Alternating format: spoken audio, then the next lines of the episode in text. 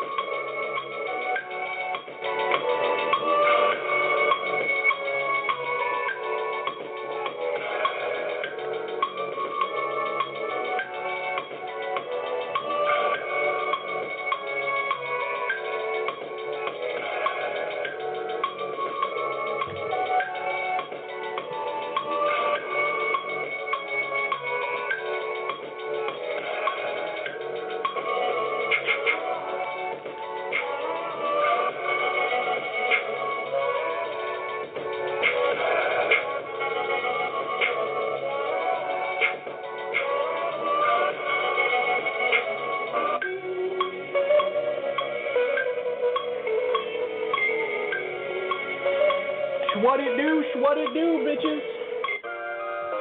Welcome to the show. This is the show that never ends. I'm going to be talking for quite a long time uh, because I have three or four extra stories compared to what I normally have because the news won't stop rolling in. Can't stop, won't stop. Uh-uh, uh-uh. Um, all right, so here's what we're about to dive into. Alexandria Ocasio Cortez is engaged in Twitter battles with um, Republican presidential hopefuls. They're trying to, you know, score some easy points, dunk on her, and it's not going too well for them. So we'll talk about that. Um, Tucker Carlson is exposed by David Sirota and the Daily Poster as uh, the fakest of fake populists that you could ever imagine. There's a lot to say about that. We'll dive into that as well. Trump is getting obliterated in court, challenging the results of the election. Um, it's at the point now where he's done. He's toast. It's over. It's completely over.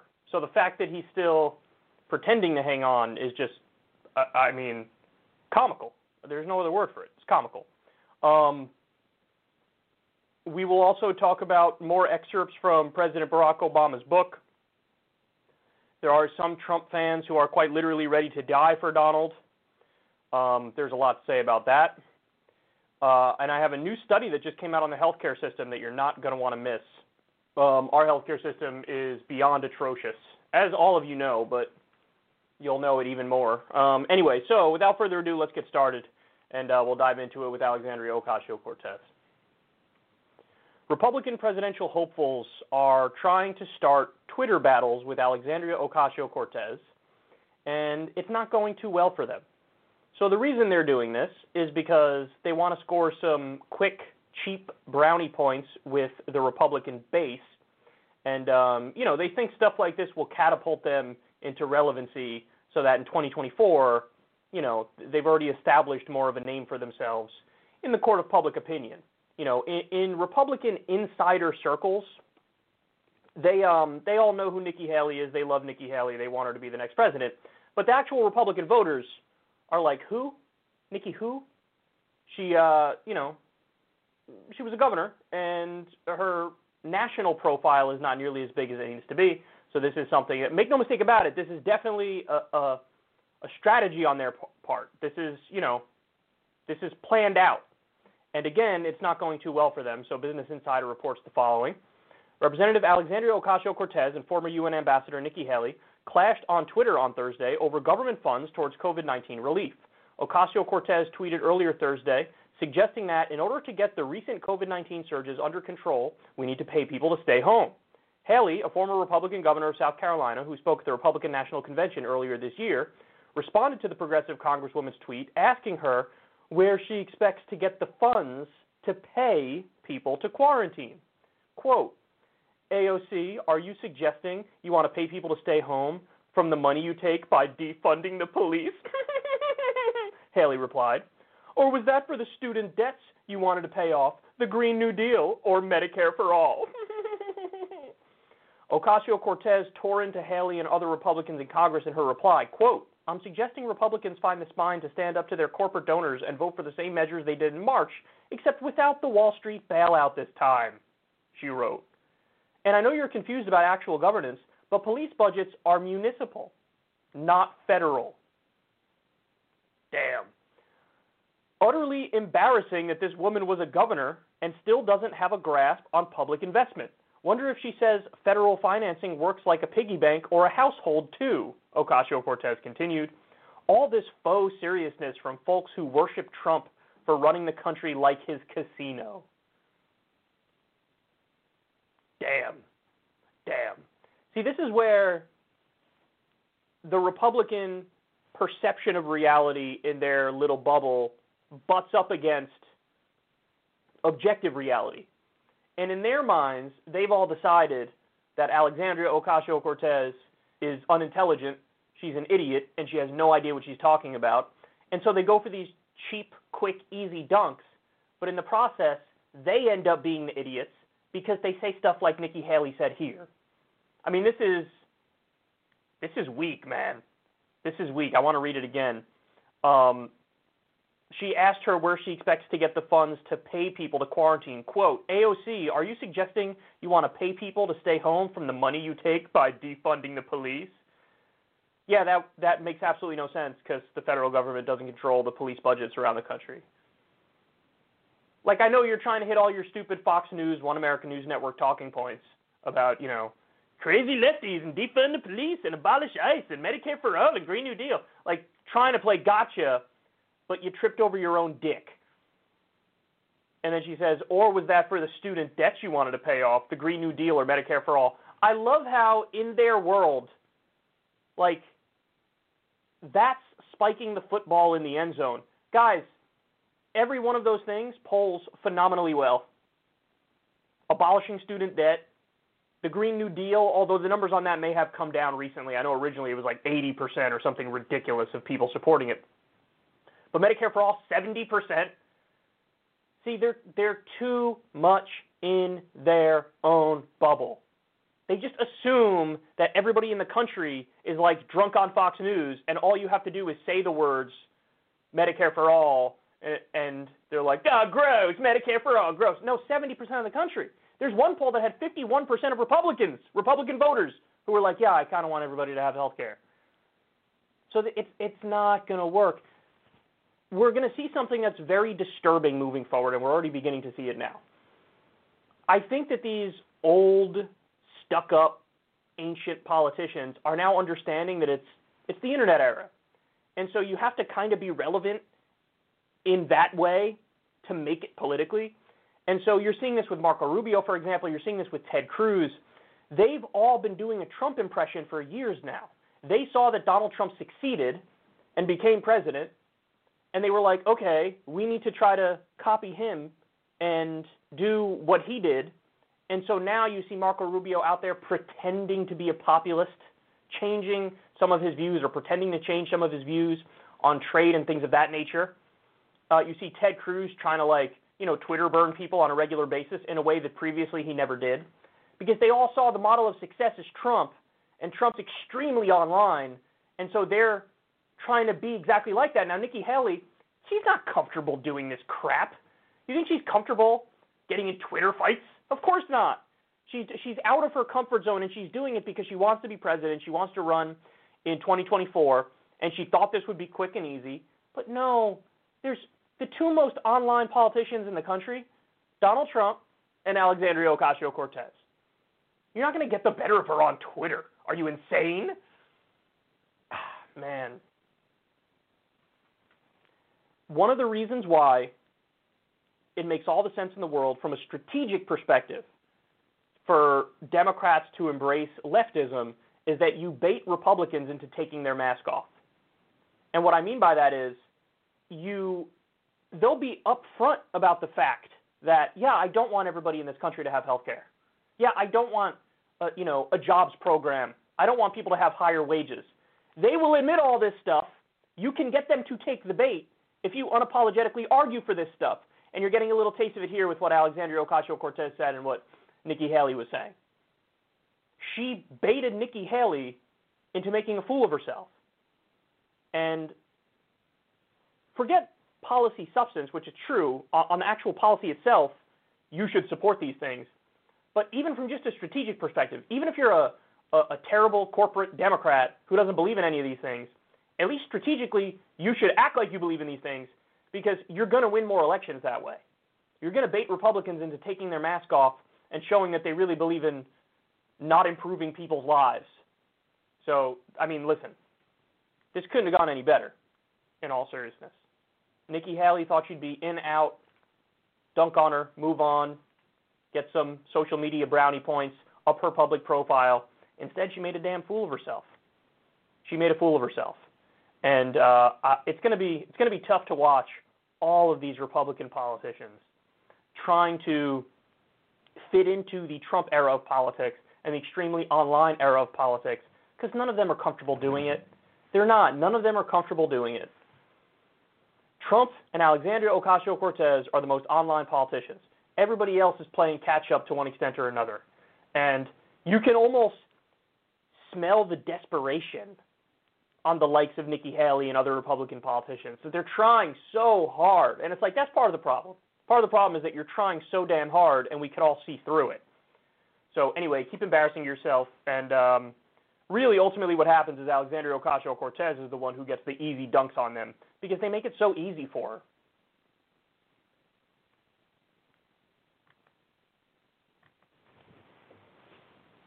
Okay. Next.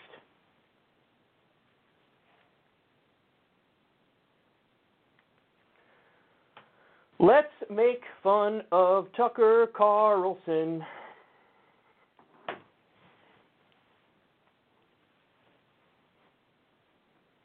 David Sirota's outlet, the Daily Poster, did some digging and found an incredible fact about Fox News star Tucker Carlson. Tucker Carlson slammed former President Barack Obama in April of 2017 for giving a $400,000 paid Wall Street speech, calling it indefensible. By the way, he's right. What could the former president possibly say, A, that we haven't heard, B, that would be worth $400,000 for an hour? The Fox News host asked on his show. Five months later, Carlson and Obama both spoke at the same conference hosted by the Wall Street giant, the Carlyle Group, a private equity colossus. According to Bloomberg, Obama discussed his life and the decisions he made in the White House. It was one of three finance industry speeches Obama did in the span of weeks. Carlson, who has been known to criticize Wall Street on his show, spoke on a panel with other journalists. He also he has also done speaking gigs with J.P. Morgan and the investment banking firm Jefferies Group. Carlson bills more than $70,000 per appearance, according to his profile on the Washington Speakers Bureau. The revelations about Carlson were included in records obtained from state pension systems that invest in private equity firms. This is a great job here by the Daily Poster finding this. Because I've never seen more concrete evidence, one might even call it proof, that Tucker Carlson is a fake populist. Listen, it should have been clear all along that this is his game. This is the lane that he's found. Um, namely, because what he does on his show, and I'm sure all of you recognize this, he'll do segments every now and then that are genuinely good segments. Where, like one time, he came out in favor of Alexandria Ocasio Cortez and Bernie Sanders and their their bill to limit the amount of interest that banks could charge you at 12%. It's basically like a bill to stop loan sharking, to stop them ripping you off. And he came out in favor of that. He's had some good segments when it comes to trade and how all the jobs are being outsourced, and that's terrible. He's good when it comes to war. He's had uh, John Bolton on and, and held his feet to the fire and stuff. Now, my, my bone to pick with Tucker has always been as he makes these arguments, as he takes a stand on things that matter, what he does is redirects that support, redirects that populist energy right back to supporting the people who are exacerbating the problems that he claims to be against. So, in other words, you can't do those segments and then support Donald Trump. You can't do those segments and then down ballot support Republican politicians. You just can't do it. And I think it would have been a fascinating test for Tucker, and he would have really exposed himself quickly if it had been Donald Trump versus Bernie Sanders. Because now you have the clearest example ever of a fake populist who's been outed as a fake populist versus a real populist in Bernie Sanders. And what are you going to do, Tucker? How do you keep the you know the fake populist mask on in that scenario? Because what he would do is he'd he'd outwardly support Trump, and then all of a sudden his whole shtick is up. So, I mean, this is just a more clear example of that dynamic. Because every now and then, you know, I, I would do segments every now and then, and I would say the same thing I'm saying now, which is, oh, he made a great point on this, but here's why he's all talk and no action because he's redirecting the energy to support Republican politicians.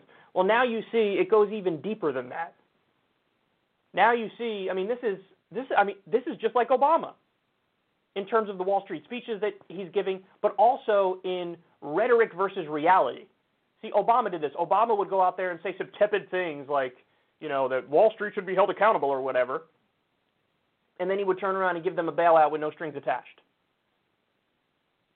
and you'd be looking at it like, what are you what are you doing?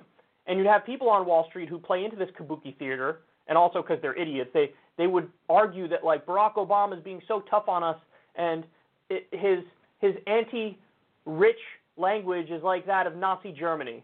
I'm serious. There are people, we've covered those stories of people on Wall Street who act like you know Obama's going to put private equity people in camps or something. But like again, the rhetoric never matched the reality. So Obama would say some things that were tough on Wall Street, and then he'd give him a bailout with no strings attached. And why do you think it is that when Obama left office, he got paid by Wall Street? Because really, ultimately, most people on Wall Street understood that in terms of how Obama governed, it was very beneficial to them. It was very beneficial to the top 1% and to the executive class. And so that's him getting repaid those $400,000 speeches. Now, in the case of Tucker, he's not in government, so he's not, you know, it's not about policies he's personally pursued because he's he's not in government. He hasn't pursued any policies, but it, it does reflect that they all know the game. They all know that yeah, he might say some things every now and then that seem tough on us, but ultimately he's going to end up supporting the politicians who give us everything that we want. And so, listen, this is how Washington works. You have the people who are more honest about their corruption, and then you have the people who mask their corruption well and can do the fake populist tap dance. And there are very few people who say the right things and also believe the right things, and their actions show that they believe the right things. So, I mean, yeah, mask off moment, man. I, now, how could anybody wiggle their way out of out of this one? Even the most hardcore Tucker fan. Now you know the the populist stuff he says. You can't take it seriously. There's, I mean, it's just it's an act. In fact, there was a, a, a court case where Fox News argued not to take Tucker Carlson seriously. You know, and, and this is just like with the Alex Jones court case, where they were like, no, no, he's playing a character. It looks like they're all playing characters. It looks like they all found a lane.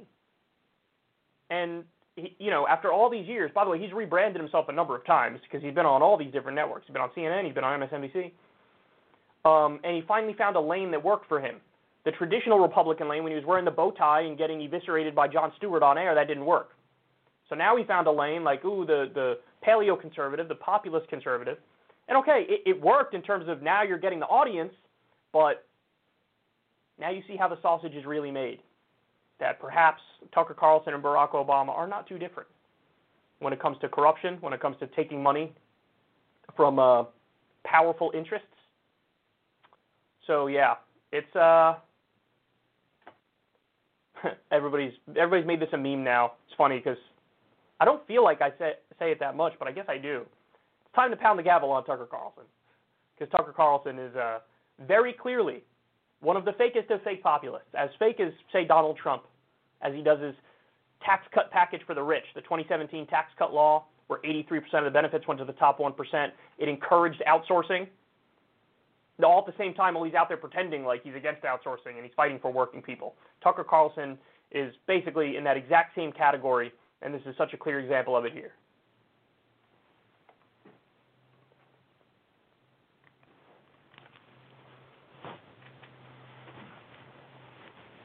All right, next.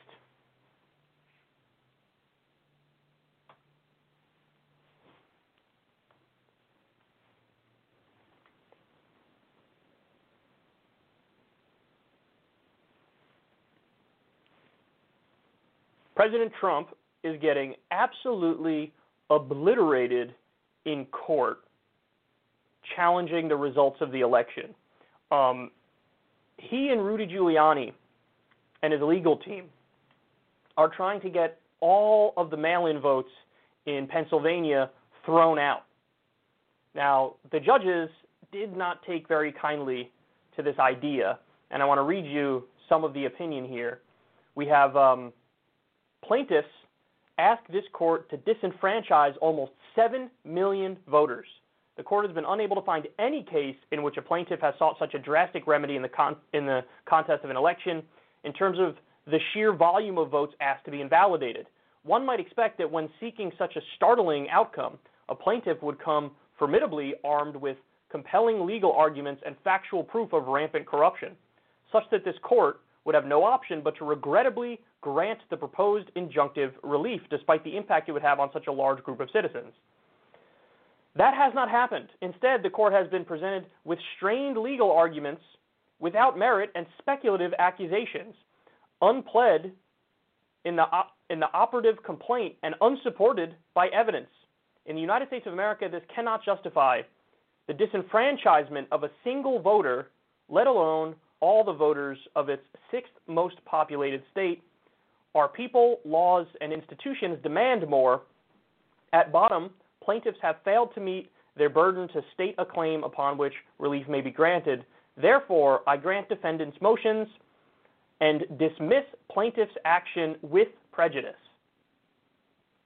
Now, this is just a little highlight of what it's been like around the country. In fact, let me show you some more here. Here's everything you need to know. The Trump campaign and other Republican interests have filed at least 36 election lawsuits. At least 24 cases have been denied, dismissed, settled, or withdrawn in at least nine cases, Trump and GOP lawyers chose, to vo- chose voluntary dismissal. No court has found a single instance of fraud. no court has found a single instance of fraud. Here's the thing, guys, and, and I'll go a step further because I feel like this is the real showstopper of a point. Even if you grant Trump and the Republicans every single argument they're making, even if you say, you know what, I'll give it to you. Every single thing you're saying, we're going to say it's true, and um, we're gonna we're gonna throw it out. We're gonna throw out all the votes that you want thrown out that you're presenting in court. Okay? Even if you do that, Joe Biden wins. Even if you do that, Joe Biden wins. So understand how ineffectual what they're doing is. When you're at the point where even if we grant you everything, you still lose, it's like, why are you wasting your time? What are you doing? But beyond that, obviously, when you actually put these th- hold these things up with some scrutiny, well, then it's clear. Not only am I not going to grant you everything, I'm not going to grant you 25% of things. I'm not going to grant you 50% of things. I'm not going to grant you 75% of things. I'm granting you none of it because it didn't hold up in a court of law.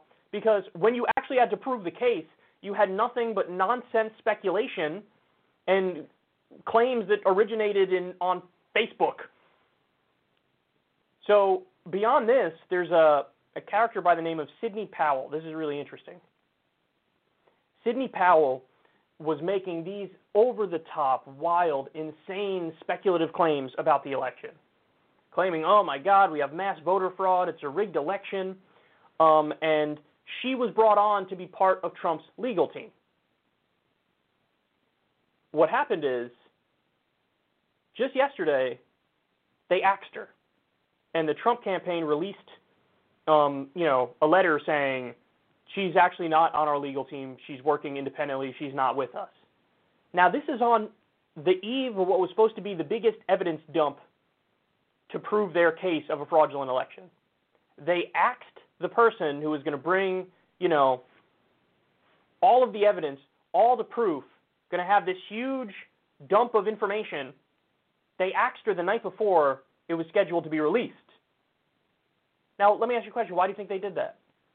Why would they fire Sidney Powell the day before she's going to expose how fraudulent the election is? Because they saw whatever she was presenting and they were like, oh, you have nothing. And of course, this won't stand up to scrutiny. And now you have Republicans like Chris Christie out there saying, what's happening with the Trump legal team is a national embarrassment. See, understand, in the year 2000, Bush had a team of the best conservative lawyers in the country. And they went to work, dog. They went in ski. And they were able to basically take an election where there was about 500 votes separating Al Gore and George W. Bush in one state. And they were able to find a way to grab the election. And it required the best legal minds and, and exploiting loopholes and, you know, it was close enough where it was stealable. Now you have a situation where we're nowhere near that point. You don't have the best legal minds in the world. You have Rudy Giuliani giving press conferences with hair dye dripping down his face. You have Sidney Powell, who's a crank that they found nowhere you have, you know, 30 lawsuits being thrown out because there's zero evidence, and you think that something's magically going to happen where Trump is going to win the election? Guys, the election's not that close. It's 306 electoral votes. They would need to overturn three or four states, and the margin in the three or four states, I mean, even the tightest one is what? 15,000 votes, or actually now it's like 12,000 votes? So Georgia, Biden wins it by 12,000. That's their closest state. Let me repeat Florida in 2000 it was like 500 votes separating the two.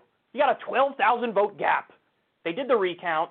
Biden won again with the recount. Even the Republicans who are in control of these states are like, come on, son, this thing is over. What do you think is going to happen? They're going to somehow magically overturn three or four states? There's literally a 0% chance of that happening. It's not happening. So, I mean, I don't know what to tell you, man. It's gotten to the point where it's embarrassing. It's absolutely embarrassing. Now, let me grab. Oh, okay. Never mind. We're done here. So the fact of the matter is, you're going to have people who are hardcore Trump people who will never believe that this election is legitimate. But just know, you're given every out in the world. You're given the ability to redress your grievances. And it was brought in front of courts. And when it was brought in front of courts, you lost. So I don't know how they could possibly think that it actually was won by Trump. I mean, even just go to the popular vote margin. Biden has over a 6 million vote lead now. What do you think that all this is just, you know, it's all fake news? It's all illegals voting or whatever? And there are going to be some people out there who say yes. But what I would say to that to these people is you were never to it was not even possible for you to ever concede defeat. So if Biden won 412 electoral votes and Biden won by 10%, you still would have been like, no, I think it's fake.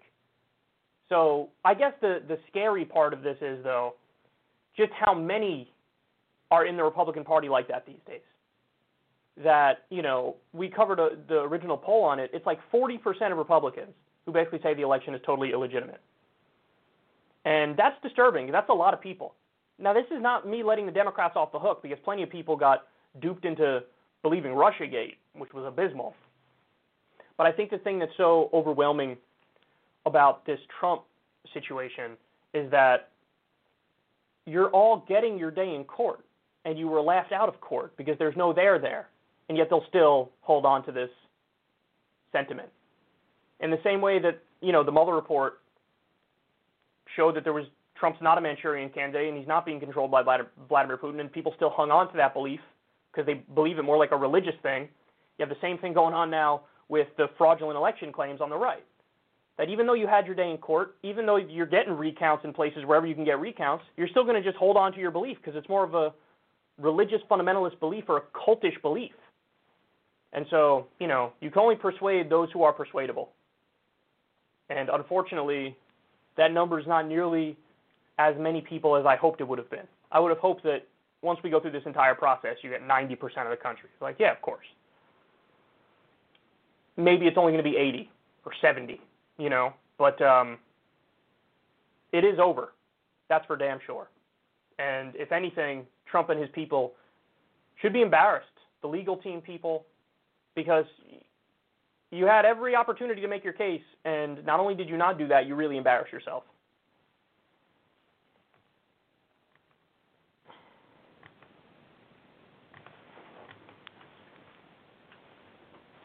My uh my colors are very bright today.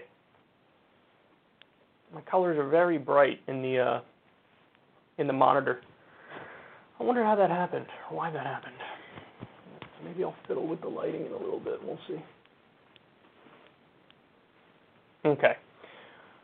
Fox and Friends. Fox and Friends, Fox and Friends, Fox and Friends.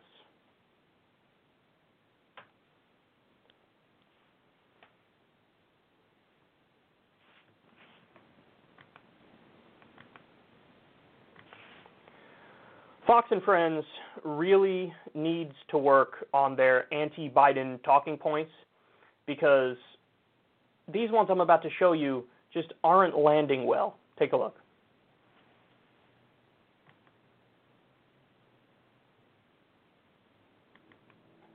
There is this uh, group. It's a left-wing think tank.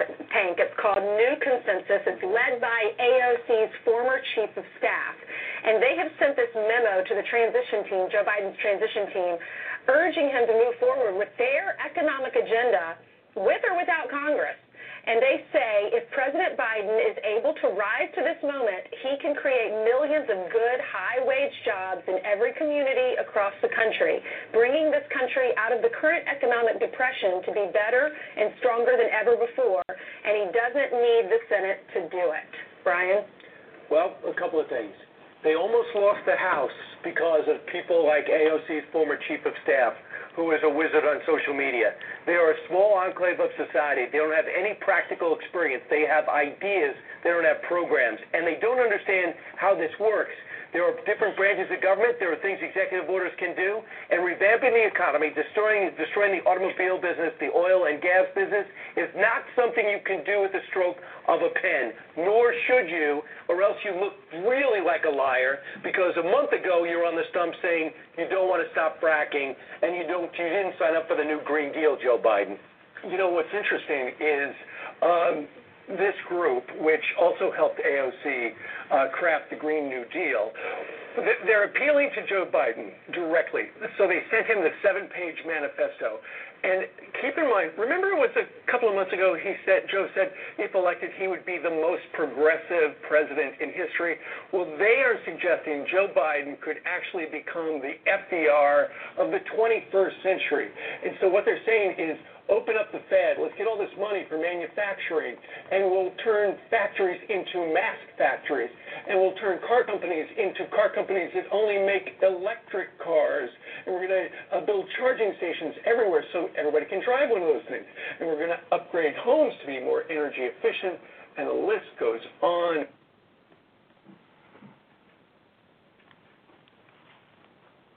It is amazing. And it's amazing for the exact reason I pointed out earlier, which is if you make strong left arguments, you bait conservatives into taking their mask off and telling people what they actually believe. And in this case, what they actually believe is that it's ridiculous for the president to do executive orders that spur job creation and that raise wages and that bring back factory jobs. That's one of the they make an argument against the president taking action to bring back factory jobs. Now, these are all things that when Trump talks about it, when Trump acts like we're going to bring back manufacturing here, they lose it and they think it's the best thing ever. But when Biden talks about it, or when you have left wing groups pushing Biden to do it, they fearmonger about it. By the way, there's they take a moment there to fearmonger about Joe being the most progressive president since FDR. So the argument is, oh my God, being like FDR, I mean, don't do that. That's not a good thing. Guys, FDR won four times. He was so popular that Republicans were like, we're going to do term limits now because we don't think we could beat these people if we don't. And so FDR won four times. And in 1936, he won all but two states. Because it turns out when you give the American people a little taste of social democracy, they love it. You want to know why? Because social democracy is making the government help them, making the government representative of them. And FDR used the government, the power of the government, to dig us out of the Great Depression. He did the New Deal. We had factory creation. We had shovel ready projects. People loved him. He was beloved by the nation. And then now they're using these arguments like it, you should be afraid of a president who acts more like FDR. No. You should embrace it, and they would embrace it. The people would embrace it. Even Republicans would be like, whoa, okay, this is good for the country. You know, soon as people soon as people see the tangible benefits, they know the deal. If you materially improve people's lives, then it's a lot harder to tell them that this person is your, your enemy. So they're fear mongering about bringing factory jobs back. They're fear mongering about a strong executive branch using executive orders. By the way, Trump does a lot of executive orders. Again, they don't. They're not against it in principle. They're only against it if a Democrat does it. And even like the fear mongering about electric cars, why why would that be something to fearmonger about? Do you want to you know use oil and gas forever? And the answer might be yes. The answer might be yes. Like yeah, let's just use it forever. Forget about the pollution angle. Forget about climate change. But if you create thousands of jobs and you do it and you build electric cars, where's the downside? In fact, I forgot which country it was, but I saw an article the other day, headline the other day about how one of the European countries, I think the year's 2030. From 2030 on, there will be no more gas cars. They say they have to be electric from 2030 and on. And honestly, listen, this is the type of action you need in order to really bring about change. Oftentimes, change is bottom up, but there are some issues that are so overwhelmingly important that you do have to do it from the top down. You have to set an example at the top, and you have to make rules at the top that uh, bring about the change that we need, because sometimes you need drastic change. So, oh, the other point that I wanted to rip apart a little bit. He said, "Oh, uh, this was Brian Kilmeade. They almost lost the House because of people like AOC's former chief of staff, talking about Saikat. He's one of the co-founders of Justice Democrats, by the way, along with myself and Cenk Uygur and, and Zack Exley. Um, nonsense, nonsense. We spoke about it the other day. Every single Democrat who was for Medicare for all won re-election including in swing districts, including in lean Republican districts. There were some districts that were Republican plus six. If the Democrats supported Medicare for all, they won. So this idea of like, oh, you almost lost the House because of the left, utter nonsense. There is zero evidence to back that claim. Zero. A lot more evidence to back the idea that it's the the moderate corporate wing of the party, the Nancy Pelosi wing of the party, that is responsible for the destruction. Blue Dogs got wiped out. Blue Dogs got obliterated. So no matter what, guys, they were going to make this case. No matter what, they were going to argue that the left is to blame, the left is the problem, the left is unpopular. But again, reflect on this for a second. There's deep irony that they, they make this case at the same time that they're arguing against, you know, increased wages and bringing back factory jobs so you're baiting them into taking their mask off. And in the case of the Fox News hosts, they don't there's nothing beyond in their mind Republican good, Democrat bad. And so no matter what, they're going to try to scare you about a democratic agenda, even when it's when it's an agenda like, "Hey, let's help the American people and get them jobs and higher wages." Then Fox News is like, "They want to give you jobs and higher wages." Unbelievable. Well, thank you for admitting that you never really cared about the issues, you never really cared about the people. You're just playing for the Republican team. That's what it is. That's what it is. That's exactly what we just saw there. And, you know, when you really take it in, soak it in, and reflect on it, I feel like this is the kind of stuff that uh, can change people's minds. You know, I, don't get it twisted. I'm under no illusions about the fact that the majority of people who watch Fox and Friends and watch it because they think they're getting real information, they're probably not going to be moved. But if there's any amount of reason left in the minds of even 5% of the viewers, this is the sort of stuff, once it's pointed out to them, where they go, that is kind of funky, isn't it? Isn't that weird?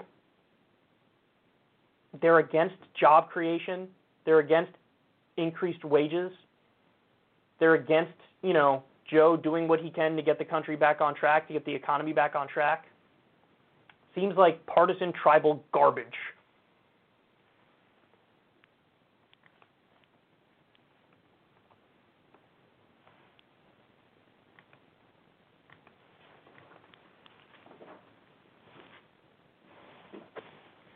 All right, we're going to go to Morning Joe.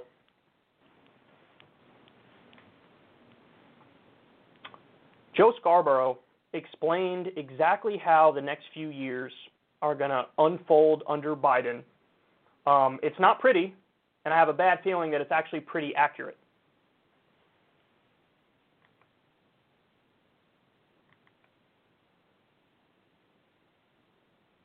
Little preview to Morning Joe for tomorrow and Tuesday, certainly, because we know that Biden's incoming chief of staff says that the president-elect is going to start announcing cabinet positions on Tuesday. What do you think, Joe, of the names that have been floated out there? And, and do you think having centrists in the cabinet is a way to bring the country back together, or does it alienate progressives who helped elect him?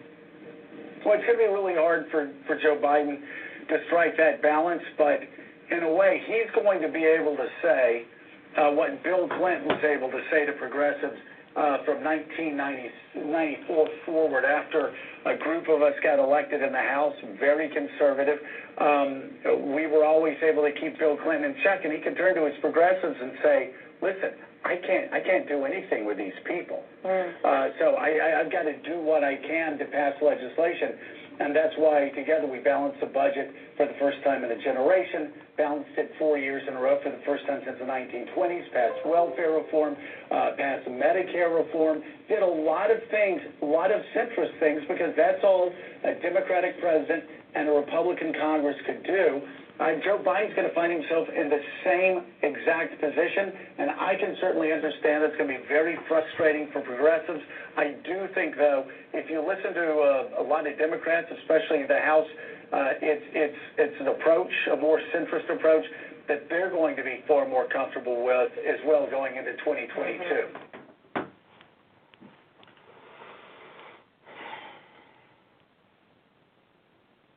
That hurts because I think that's really plausible.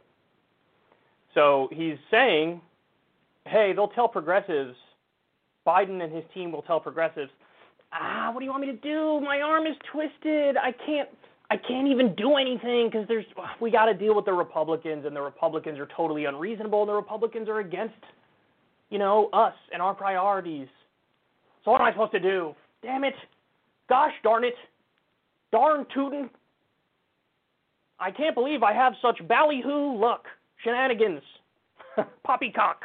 like, this is what they're going to say. And then the left is going to, since it's so easy to placate the left and give them a couple head pats and tell them that they're wonderful, and um, it, it's going to be a situation where the left is like, ah, you know, they are right. The Republicans are kind of bad. I guess we can't do any of these things that we want to do. What are you going to do? And so the list of priorities that Joe Scarborough ran through there, working with the Bill Clinton White House, balanced budget, welfare reform, Medicare reform, centrist priorities. So this is what I've already predicted. I told you guys the best part of Biden's term is going to be the first day or the first week where you get a bunch of executive orders that are actually decent executive orders on things that you and I would agree with, like getting back in the Paris Climate Agreement, getting rid of a lot of the Trump deregulation, uh, protecting dreamers. Like there's going to be a bunch of executive orders where we're like, hey, that's cool. Might even do some stuff on Buy America, so job stuff, all great. But after that first week, oh my God, buckle up, because it's it's going to get ugly. No matter what happens in the in the runoffs in Georgia, um, it's going to get ugly because you're going to have Joe Biden make the case that I have no choice. I got to work with these Republicans, and we gotta we gotta get some stuff done.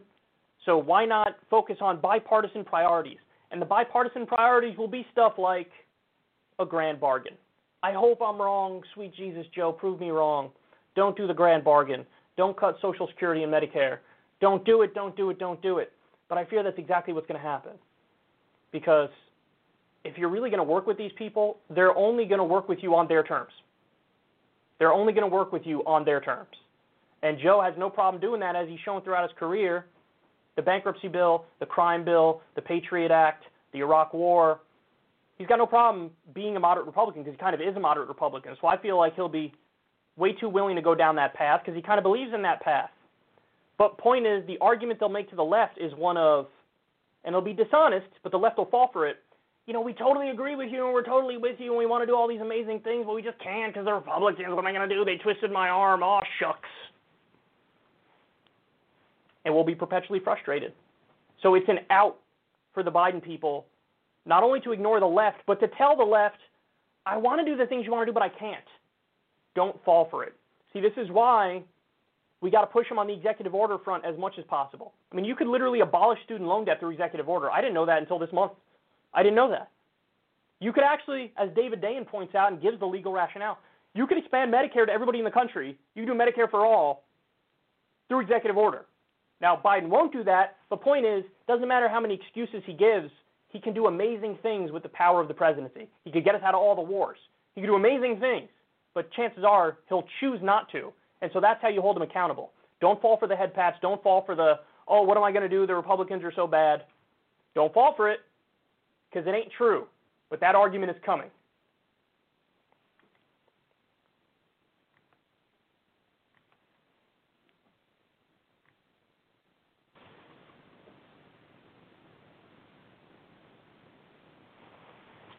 Okay.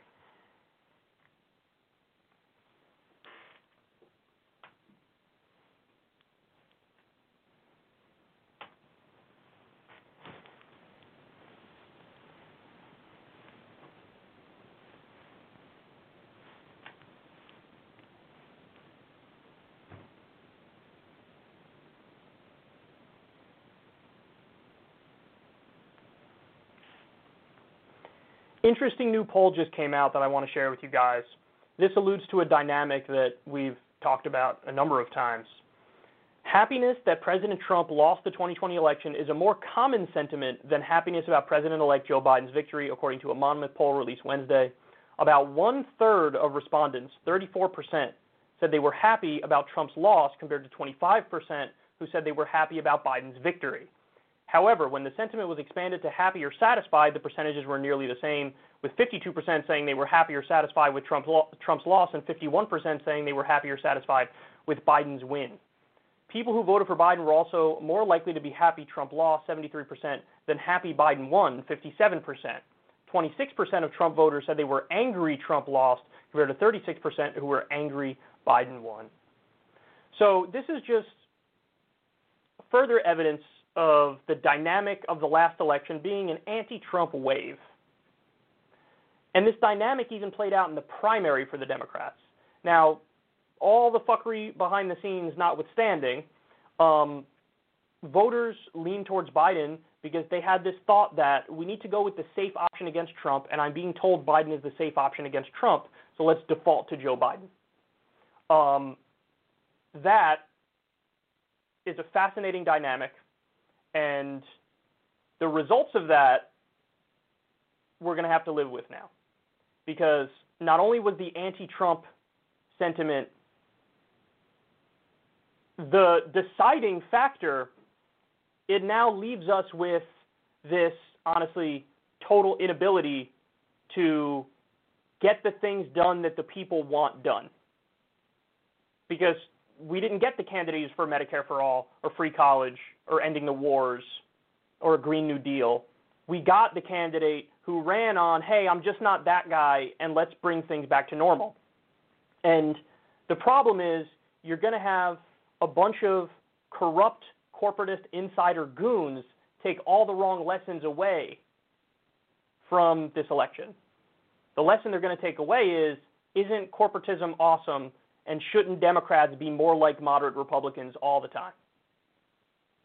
When again, you could have ran a ham sandwich against Trump and the ham sandwich would have won in 2020 because you're talking about a president who was overseeing an economy that was imploding and a totally out of control pandemic where now over 250,000 Americans are dead. Quarter of a million Americans are dead. So in that situation, guys, listen, it is what it is. Anybody, anybody could have beaten Donald Trump. I honestly believe even like Amy Klobuchar could have beaten Donald Trump in this scenario assuming she had gotten through the primary. So this is a giant setback for the left because now the arguments against the left are going to be exactly that. And unfortunately, I don't think the left is really all that prepared to rebut those arguments in an effective and efficient and pithy way.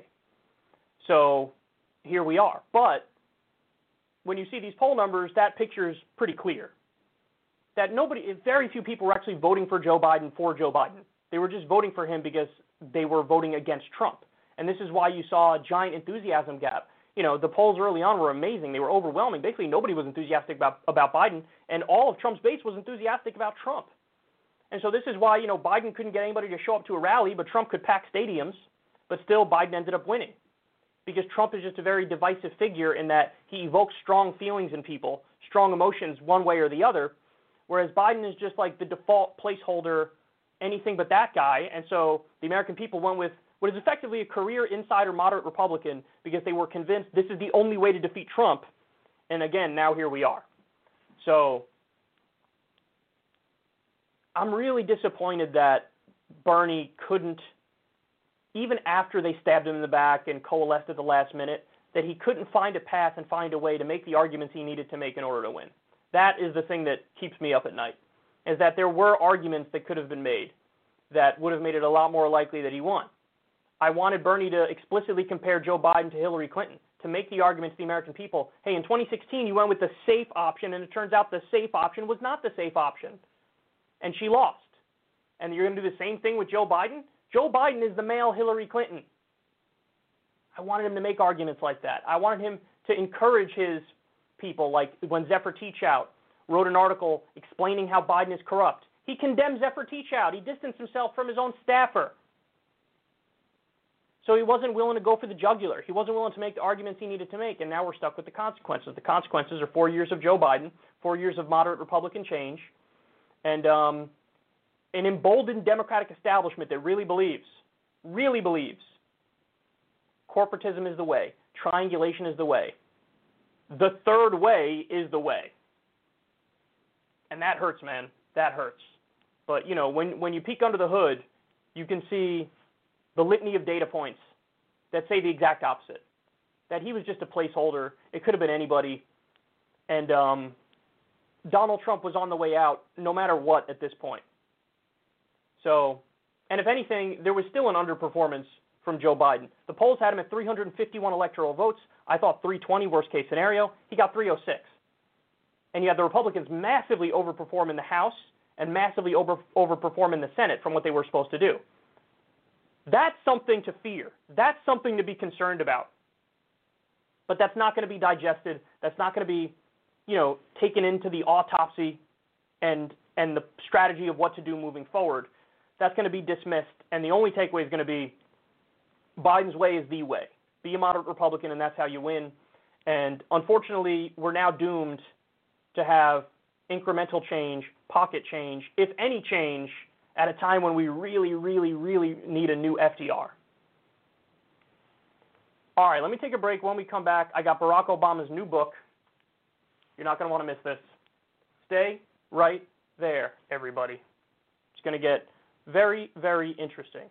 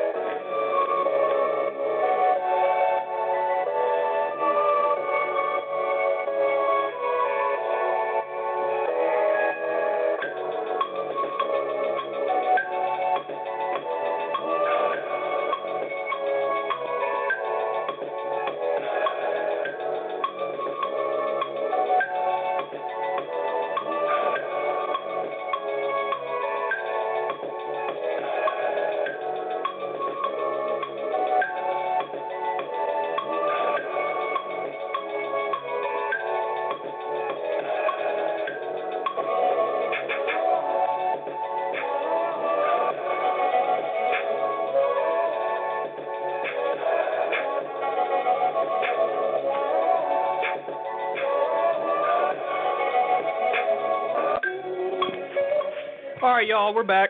Sorry for the extended delay there. I had to fiddle with the lighting settings because camera's a little bit bright today, and I don't know why. But you know what? It actually doesn't look bad. I might even like it a little bit more. So we're just to go ahead and deal with it. You know what I'm saying? Okay, let's talk about Obama. I got more excerpts from his book. All right, here we go. Here we go, baby.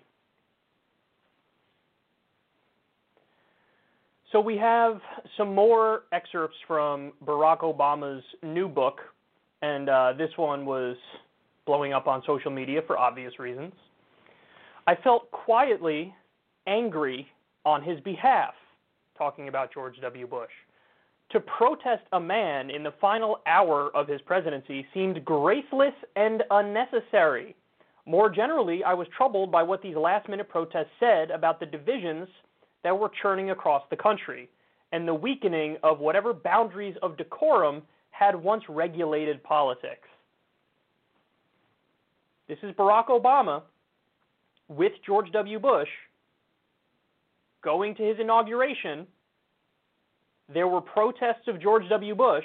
Barack Obama was angry about it. He's calling protests of George W. Bush graceless and unnecessary. And he's decrying, literally, he used the word. He's decrying the breakdown of decorum, good sir. Breakdown of civility and decorum, good sir. He's he's like being my stuck-up character, but in real life. With George W. Bush, when he left office, he had one of the lowest approval ratings of all time in the entire history of the U.S. presidency. If I remember correctly, his approval rating was 22%. Just so you know, Trump's is way higher than that, way higher. 22% his approval rating was. Why? Because he waged multiple illegal wars, and the economy also tanked, and we had the subprime mortgage crisis and the Great Recession. So Barack Obama sitting next to a war criminal. By the way, there was also torture done under his administration, George W. Bush's administration. He sees people protesting Bush, and he's more mad at the protesters. See, this is the problem with the elites. The elites really do believe in the fairy tale, the myth of American exceptionalism. So Barack Obama thinks, hey, whether it's Democrat or Republican, if they're in the ruling class, well, then I give them a pass in terms of their intentions because I think they mean well. And since they mean well, anything where we disagree, it's just a disagreement. That's all it is. It's just a difference on strategy. Well, I got news for Barack Obama. Torture is not just a disagreement. It's not just a difference of opinion. Illegal wars, it's not just a difference of opinion or a disagreement. Those are supposed to be beyond the pale. Those are, supposed to be out of bounds. Those are supposed to be against the law, quite literally. In the case of torture, it's unconstitutional as well. It's a violation of the Eighth Amendment protection from cruel and unusual punishment. But he doesn't see it that way. He thinks, to steal the line from George Carlin, it's a big club. You and I aren't in it. George W. Bush is in it. Barack Obama is in it. And this shows you that he always had, this is in 2008 or 2009. This shows you that he always had that thing, guys. He always was going to be Bill Clinton 2.0. He was always going to be the triangulator. He was always going to be the moderate centrist above the fray type character. Because this is him in 2009. So it was never about, it was never like he was getting into politics and running for president because he was so turned off by the illegal war that he wanted to bring about justice. He wanted to end those wars. No. You see it here. He is a, a card carrying member of the cult of the elite. And he recognizes George W. Bush is in that same cult. He recognize, recognizes they're part of the same establishment, and so he protects that establishment from the, the radical, loud, boisterous savages, outsiders Look at these peasants angry about illegal wars and a collapsing economy. Look at these peasants. What are they doing? This is so uncivil. This, this breaches decorum. My politics are the exact opposite of this. I want more of those people in the street protesting George W. Bush. Just like I want more protesting Trump, just like I want more protesting Biden. You need to force these people to do the right thing because they're not going to do it willingly. They're basically bought and owned by corporations. They're bought and owned by Wall Street and the military industrial complex. They're going to represent Wall Street and the military industrial complex unless you force them not to do it. And in order to force them not to do it, you need bodies in the street. You need to make them feel like they have no choice. But Barack Obama thinks that's a little a little too obnoxious and uncivil and it breaches decorum. So it's unacceptable. Come on, guys. How dare you protest a, a torturing war criminal who crashed the economy? How dare you do that? He's just he's admitting that he was never the guy that some of us thought he was early on, you know. Cuz he did. Barack Obama gave people hope that we could have like a new FDR. He gave people hope that he would change the way Washington works and get get money out of politics and end the corruption and not listen to Wall Street and do what Wall Street wants, not do the endless wars. He gave people hope on that front. But again, once he got into power, he was Bill Clinton 2.0. He governed as a corporatist, as a centrist. And, you know, I've said this before and I'll say it again. If you're a centrist in Washington, D.C., that just means you're right smack dab in the center of the swamp because they're corrupt. So a centrist in the Washington, D.C. context is not the same as a centrist among, you know, regular people in America, being right smack dab in the middle of mainstream U.S. public opinion. That's a good thing. That would be, you know, like a, a centrist defined as in the center of public opinion would be somebody who's for a living wage and Medicare for all and ending the wars. That'd be a centrist for the spectrum for the entire country. A centrist in D.C. means you're just a really smug, out of touch, establishment, elitist corporatist who continues the status quo, goes right back to business as usual, serves Wall Street and the military industrial complex. And that's what we have here. Imagine being angry that somebody's protesting George W. Bush. My thought would be there should be more people here protesting George W. Bush. If there was ever anything to protest, it would be torture and it would be war crimes. And this is how you know they're really in a cult and they really have drunk the Kool Aid of American exceptionalism. Is because if it was a leader of one of our official state enemies, so if people were protesting the Iranian government because they did torture and they did Ill- illegal wars, Barack Obama would be cheering those people on, calling them democracy lovers and freedom lovers and righteous. But when it's protesting the U.S. government, no, no, no, no, no. Now you cross the line. How dare you? That's uncivil. So it's unacceptable.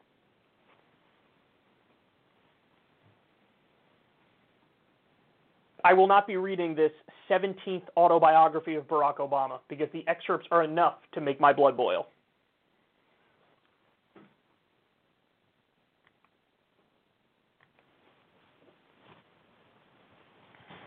Okay. A caller into Rush Limbaugh's show expressed a sentiment that I fear might be pretty common around the country right now. Watch this.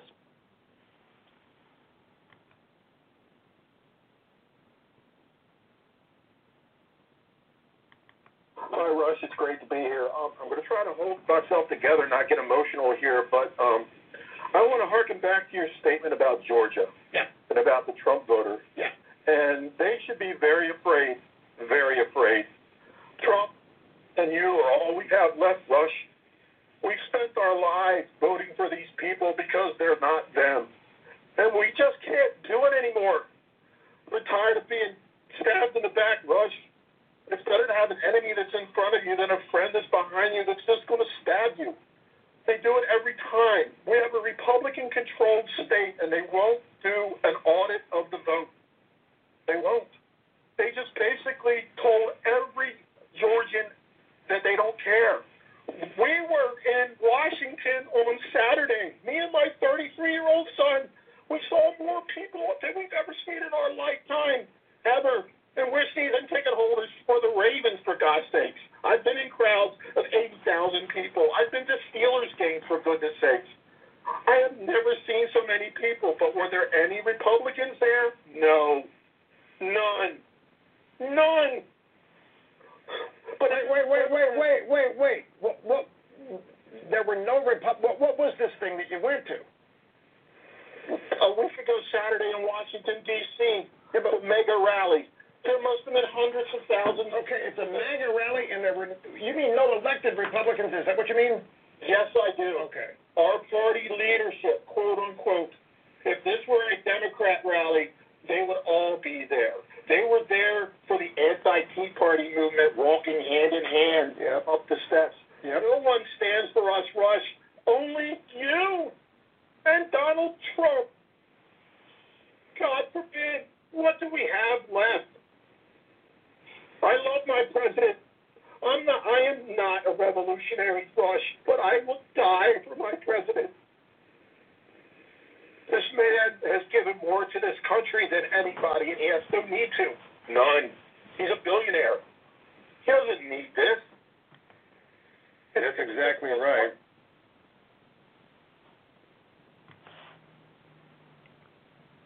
Somebody willing to die for Donald Trump.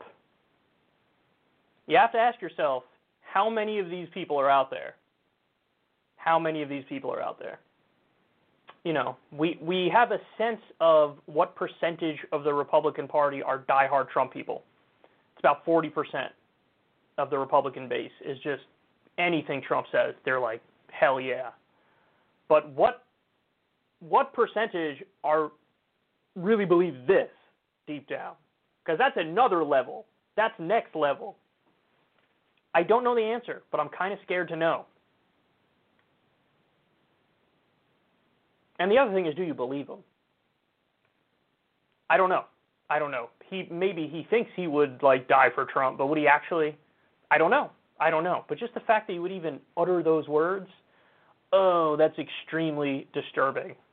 Extremely disturbing. By the way, he acts like, but nobody's out there fighting for us and fighting for Trump, and this election is stolen. Guys, I just we just went through the details of it, okay? The Trump campaign and other Republican interests filed 36 different election lawsuits. You want to know what happened? 24 of them have been denied, dismissed, settled, or withdrawn. And in nine cases, Trump and his team of lawyers voluntarily dismissed the case. No court has found a single instance of voter fraud. So this is a fantasy. People are being fed misinformation, lies, nonsense on right wing media, and they believe it, and then they think, like, you know, there's a really grand conspiracy. And by the way, the Republican politicians, they're mad that the Republican politicians aren't more on the record saying, like, Trump won and stuff. What they're doing is sufficiently cowardly and absurd. They're not saying anything there's a few Republicans who've come out and said like this is nonsense. He lost. Mitt Romney being one of them, Chris Christie being another one. Um, but a lot of the elected Republicans are just being quiet because they don't want to piss off the base because they know Trump has the base of the party. And so that's sufficiently cowardly. That's sufficiently ridiculous. But even that's not enough for these people. They want the Republicans to, you know, go all in like Trump is and just lie. Just lie. Just make arguments that he won even though he didn't. Arguments that are conjured up based off of Facebook memes or a segment on One America News Network or complete nonsense like there's a German consu- supercomputer that found that Trump won over 400 electoral votes. By the way, this is what the far right wing media has brought about. Imagine being so thoroughly brainwashed that you really think Donald Trump and Rush Limbaugh are fighting for you relentlessly. You know what they fight for? Corporate tax cuts. That's what they fight for. That's Trump's signature accomplishment is the 2017 tax cut law where 83% of the benefits went to the richest 1% of the country. And it cut the corporate tax rate as well and it incentivized outsourcing. So really what happened with a lot of the hardcore Trump people, to be honest, man, they fell in love with his persona. They fell in love with like the image of Trump. That's what they did. They've been duped. They've been had. that there's this guy who like takes no shit and is crusading and fighting for you and really a lot of Trumpism is also attributable to the fact that the people that Trump hates are the people that these people hate. So they see somebody who's channeling that and it makes them like him. So it really it, it comes down to the culture war in a very clear way, in a very obvious way. And people have been duped, man. I told, tell you guys all the time. So many people have been lost on that battlefield of the culture war and are willing to support people who are against their own material interests and well being because they fell into the trap of the culture war. And I think a lot of it comes down to that. You know, they hate Hollywood, they hate, you know, elites who kind of look down their nose at them and they feel like Trump and Rush Limbaugh, even though these people super serve the elites, super serve the establishment, give tax cuts to the wealthy, they view these guys, for whatever reason, as standing in opposition to the people they hate, and so there's the unyielding support. So it's still disturbing, though, every time I hear it. I mean, again, I would love to have seen the development of this dude's mindset from the beginning. How did you get to this point where you're convinced Donald Trump is such a fighter for you that you would die for him? How did you get to this point? How did you get to this point? Walk me through it. Show me. Show me how we arrived here. Um, power of propaganda, man. Power of propaganda, power of good PR on the part of Trump. And you're going to have a large contingent of this country that will forever be convinced that this election, which wasn't even close, was stolen. It was stolen. But this also speaks to the fracture in the Republican Party in the coming civil war that I alluded to over the past few shows. That you are going to have the Mitt Romney wing of the party versus the Donald Trump wing of the party, the elitist wing of the party versus the more, uh, you know, working class wing of the party. I think the Trump side of that Republican Civil War will be the middle and lower income Republican voters. And um, it could get ugly. It could get ugly. Just like the Democratic Civil War has been ugly, this could get really ugly. And uh, I, I'll be watching it all unfold. That's for sure.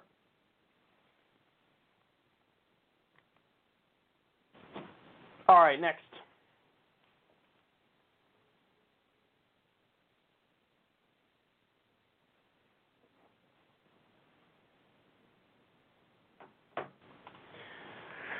Trump is in trouble, bitch. Trump is in trouble, bitch. I got more lawsuits for Trump.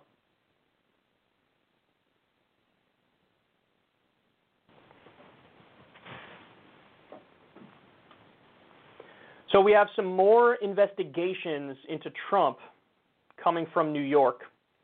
Two separate New York state investigations into allegations of fraud by President Trump and his businesses are now reportedly looking into tax write offs on millions of dollars in consulting fees, some of which appear to have gone to the president's daughter and senior advisor, Ivanka Trump, according to people familiar with the matter who spoke to the New York Times.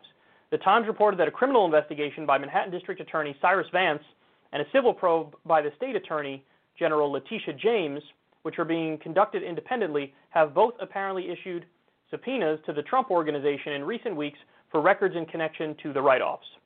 This comes after a Times investigation published in September, based on more than two decades of Trump's tax records, found that he had deducted approximately $26 million in fees to unidentified consultants on several projects between 2010 and 2018. So, we spoke about this when the tax story originally came out, where they went through Trump's taxes and found that, you know, he basically paid no taxes, and that was, you know, the the big headline coming out of that story. But I looked at it in a little bit in a slightly different way because the reason why he wasn't paying taxes is because he really wasn't making any money. Um, the bigger issue to me, there were a few things. One of them is that we learned he made about $73 million from foreign investors while he's president, which is a huge red flag, huge corruption red flag clear violation of the emoluments clause, and he's done favors for a lot of people as a result of this. Like, for example, you know, the Saudi Arabia multi-billion dollar weapons deal. He used to slam Saudi Arabia and say they're responsible for 9/11. Now he's giving them multi-billion dollar weapons deals as they're doing a genocide in Yemen. And this is all while they're funneling him money through his DC hotel. So huge corruption problem there. That was a bigger story to me. $73 million, that's a lot of money. It's a lot of money. And you also had Jared and Ivanka make uh, about $130 million um, while they've been in the White House. And again, trace where a lot of that money comes from, and it's sketchy. It's really sketchy stuff. People who are probably trying to get favors. So that to me was the bigger story. But beyond that, we also learned, as a matter of fact, um, and Michael Cohen, his former attorney, spoke about this. He oftentimes inflates reports of his assets when he's requesting bank loans, and then he turns around and underreports them when he's seeking to get lower taxes. Clear case of tax fraud. That's just a clear case of tax fraud. And of course, when it comes to Ivanka, he just gave a bunch of money to his daughter and then wrote it off, uh, wrote it off of his taxes and said, "Yeah, I don't know, it's like a consulting fee I'm paying somebody. It just happens to be my daughter." So really, the the investigation here is it. I mean, he's guilty. He's guilty. Clearly, he did these things. But the question is, how sloppy were they? Like, did Trump listen to his tax lawyers and do it in a way that's technically legal? Or were they so sloppy with it and just thought they would never be under this much scrutiny? And so they just did it not thinking, and then now it's going to come back to bite them in the ass. Because there are many instances of tax fraud. He's hundreds of millions of dollars in debt, but we don't have debtor's prison in this country. So it's not like he would go to prison for the hundreds of millions of dollars he owes, like Deutsche Bank, for example. No. But if you screw the IRS, yeah, you can go to prison. So they might get him on tax fraud and tax dodging.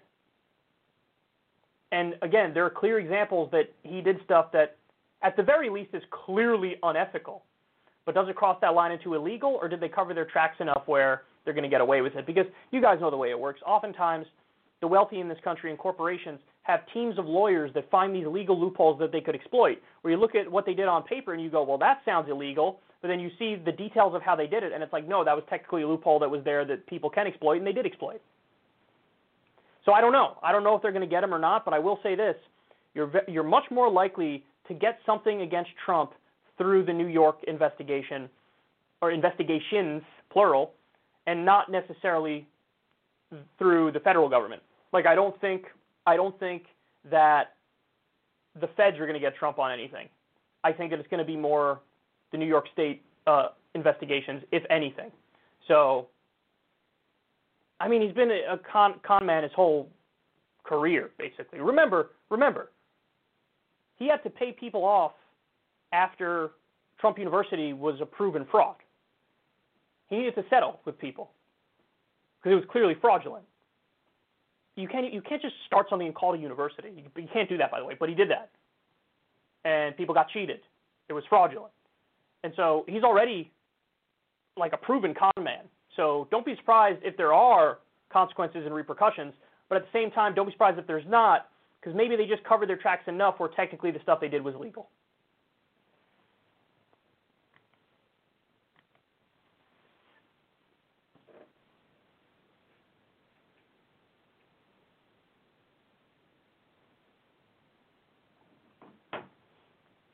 All right, next.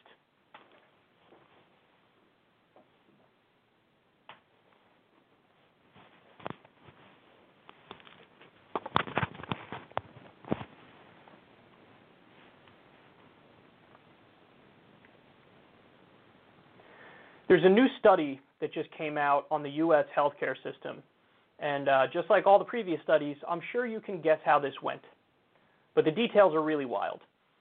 Hospitals in the United States charge patients as much as 1,800% more than their costs amid the coronavirus pandemic, according to a new study. The 100 most expensive hospitals in the United States charge between $1,129 and $1,808 for every $100 of their costs according to a study by National Nurses United, the largest nurses union in the country. Overall, hospitals across the U.S. charge an average of $417 for every $100 of their costs. The average markup has more than doubled over the past two decades, according to the report.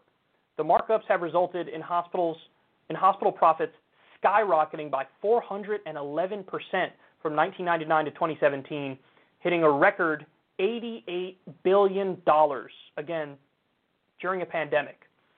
The rise in charges coincides with growing hospital mergers and acquisitions by large systems, the union said in a news release. The result is increased market consolidation, which leads to higher profits and increased charges, not savings for patients as hospital systems often claim. So this gets into a point I've made on this show many times over, and a point that I'll continue to make, which is the U.S. healthcare system is a scam on top of a scam within a scam. Everybody's screwing everybody. Everybody's price gouging everybody. You got the health insurance companies, they're a scam. You got the health care providers, they're a scam. You got big pharma, they're a scam. The list goes on and on. Basically, any any business associated with health and health care is in one way or another screwing somebody somewhere. But when you get the specifics, it really, really, really is eye opening. Like, this is a real slap in the face. And we've discussed it. I mean, there's countless studies on this that we could bring up. But, you know, one of the more interesting points to me is that um, there's a study, I believe, University of Massachusetts Amherst. They found that Medicare for All would save trillion dollars over a decade. Five trillion dollars over a decade. Why? Because it turns out when you get rid of the price gouging, unnecessary, for profit, rapacious, mafia like middleman, you save money. Yes, if somebody's no longer in the middle taking their cut, you're going to save money. And by the way, they add no value either. They add no value. They're in between you and your doctor and they take their cut. And that's another point is people like to slam Medicare for all and say it's going to take away your freedom of choice. What's hilarious is that it's the exact opposite. Medicare for all increases your freedom of choice because you can go to whichever doctor you want to go to. Under our current system, with the health insurance mafia, they could tell you you can't go to certain doctors because they're out of network. So this system limits your freedom. Medicare for all increases your freedom. And there's no longer a middleman between you and your doctor. You can go wherever you want. So let me give you some more facts because I think this really, really, really is eye opening. Um, there's a study by the healthcare data nonprofit Fair Health in the spring, and they found that uninsured coronavirus patients or those that receive considered out of network care, they face costs ranging from $42,486 to $74,310 if they require inpatient hospital treatment. This gets to the point I was just making.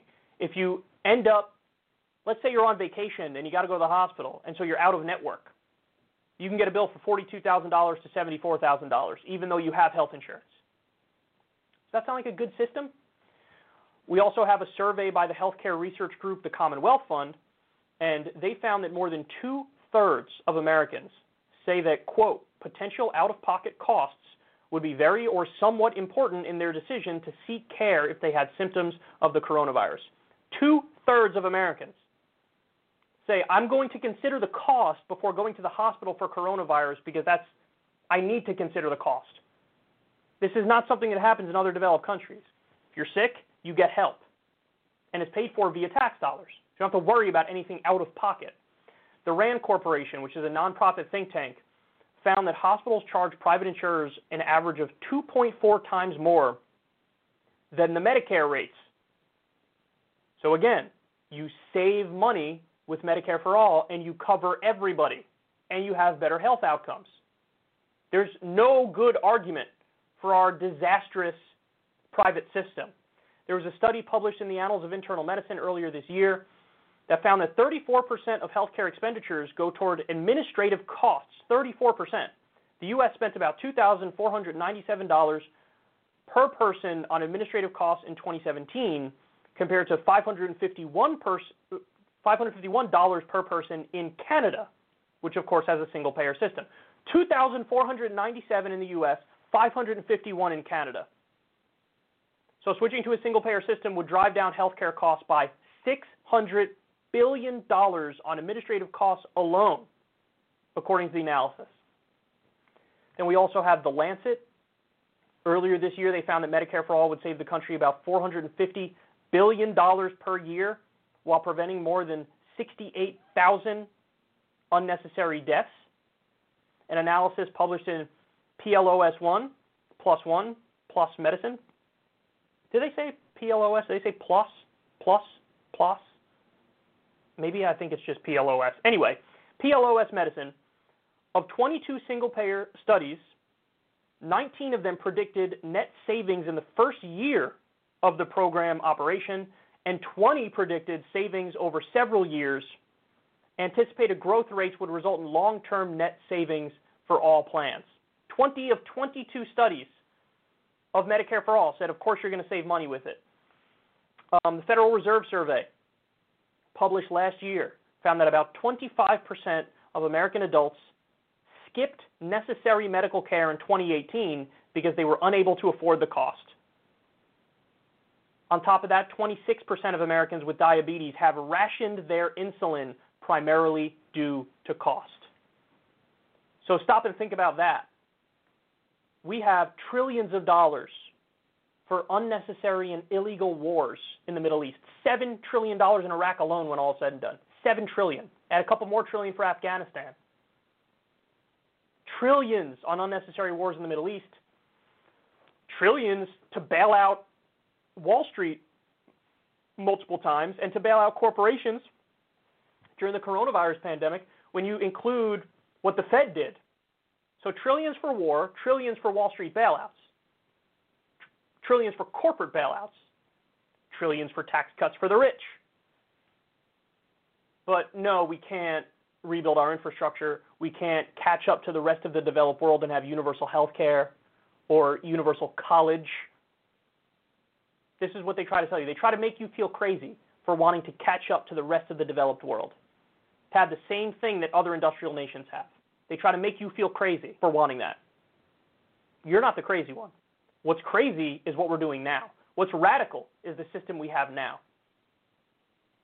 We have price gouging mafias ripping you off at every turn, whether it's big pharma, the healthcare providers, or the health insurance companies. Everybody's getting ripped off. This is such a depressing thought. But imagine living in a country without universal health care, and then we get a pandemic, and the government still doesn't try to do universal health care. That's the place we're in right now. And it doesn't matter how detailed and data oriented my arguments are on this front, it'll just be dismissed. And the sad reality is because the Republicans are all bought by Big Pharma, the health insurance companies, healthcare providers, and so are the Democrats. So are the Democrats. Obamacare was great for the health insurance companies, mandating that more people become customers of them. So you have the Democrats and you have the Republicans. They're both there to serve the health insurance companies and Big Pharma. They're not there to serve you. If they were serving you, they would have already done this. They would have already done Medicare for all because 70% of the country wants Medicare for all, including in one poll, 51% of Republicans wanted Medicare for all. So they're not representing you. They're representing their corporate donors. But now you know. The evidence and the arguments are overwhelming that this is the way to go. You save money, everybody's covered, better health outcomes. There's no good reason to not do Medicare for all. That should be crystal clear to everybody. And, you know, if you still are not sold on it, go watch this segment from the beginning again and listen to all the data points on it. And I haven't even brought up the Commonwealth Fund study that ranked the healthcare systems of the world, and we were 11th out of 11. Out of 11 developed countries, we were 11th out of 11. And they do this study every every so often. I think every few years they do this study, and the results are always the same. Embarrassing, guys. Embarrassing. We're getting screwed. It's time to fix that.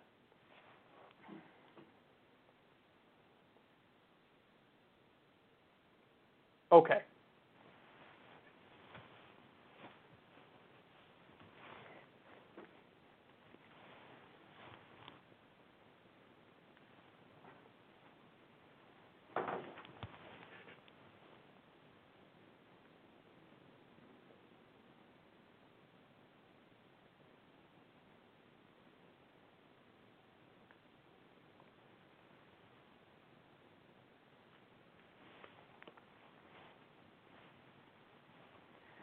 David Dayen is a really great journalist, and he writes for a publication called The American Prospect.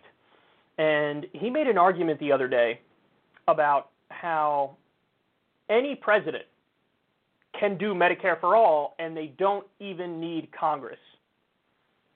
I will tell you guys, I did not know about this. I did not know about this at all. And so when I read the argument, I was pleasantly surprised to see that it's actually a pretty convincing argument. He makes a great point here. So this is Common Dreams. They say, according to Dayen, the government has picked up the exorbitant health care costs for individuals subject to a dangerous environmental hazard before. Explaining the precedent, he wrote, the people of Libby, Montana, population 2,628, share something in common with the rest of the developed world, but not their compatriots in the United States. They all have access to a single payer Medicare for all system.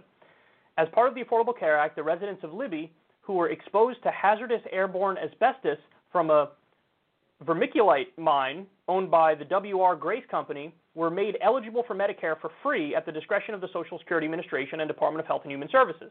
It was codified in Section 1881 of the Social Security Act, 1881A of the Social Security Act. While Section 1881A was used to protect the residents of Libby who were exposed through no fault of their own to deleterious conditions, that would trigger long term medical complications, Dayen noted, that the language of the statute refers to any individual subject to an environmental exposure and therefore conveys a principle that could be applied more broadly. What is the coronavirus pandemic if not a public health catastrophe on a much grander scale than the one experienced in a small town in Montana? So he goes on to actually give more of the, the phrasing in that portion of the law. And based on my layman's reading of it, yes, a reasonable interpretation of it is that whenever there's any sort of catastrophe, disaster, health emergency, you do have the ability to use this law and then expand it, expand who it applies to. So he says you could start out by just saying everybody who has coronavirus. And then you could go to everybody who's had it, who has it or had it. And then you could say, hey, listen, the entire United States of America, we have a pandemic. This is a national emergency. And using this law, if something is a national emergency, you can expand Medicare to cover everybody. Now, I'm sure it would get court challenges. Of course, it would get court challenges.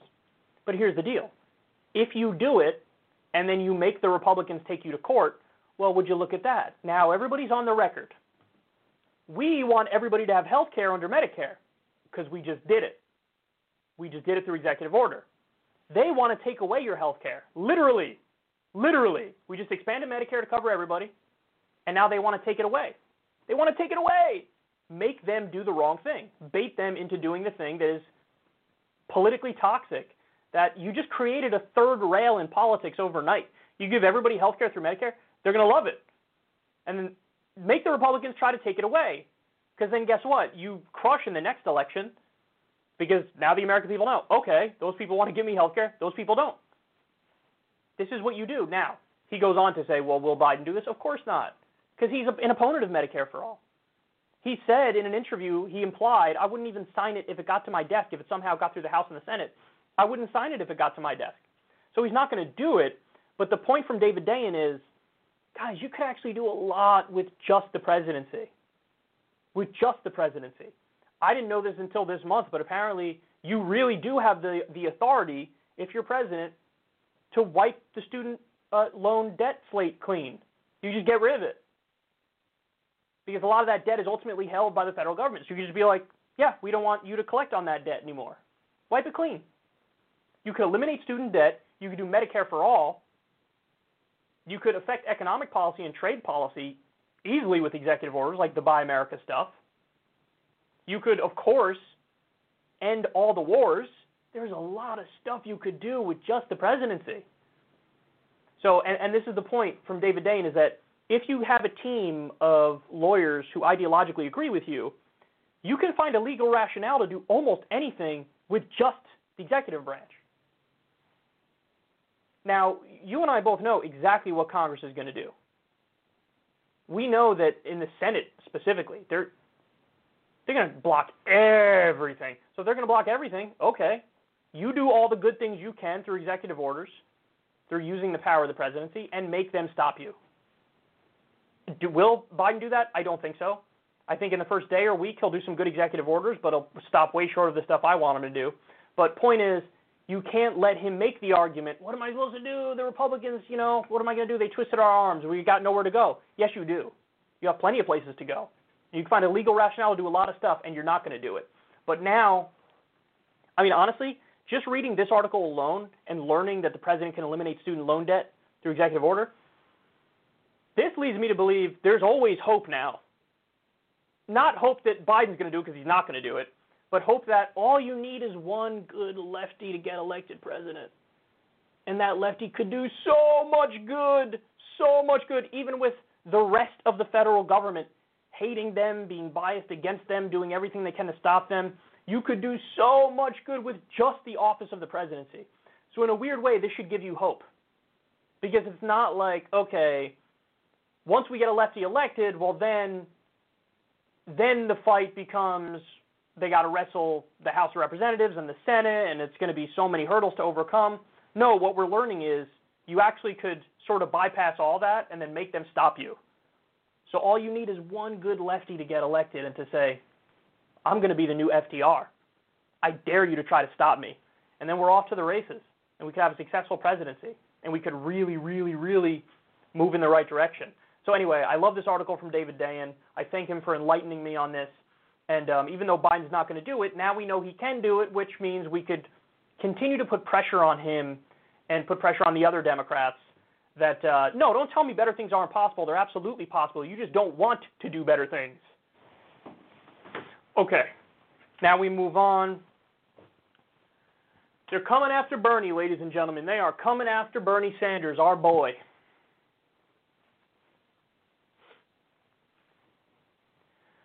Fox News hosts are starting to malfunction live on air. Um, here's Maria Bartiromo attacking Bernie Sanders for simply wanting more stimulus checks during a pandemic.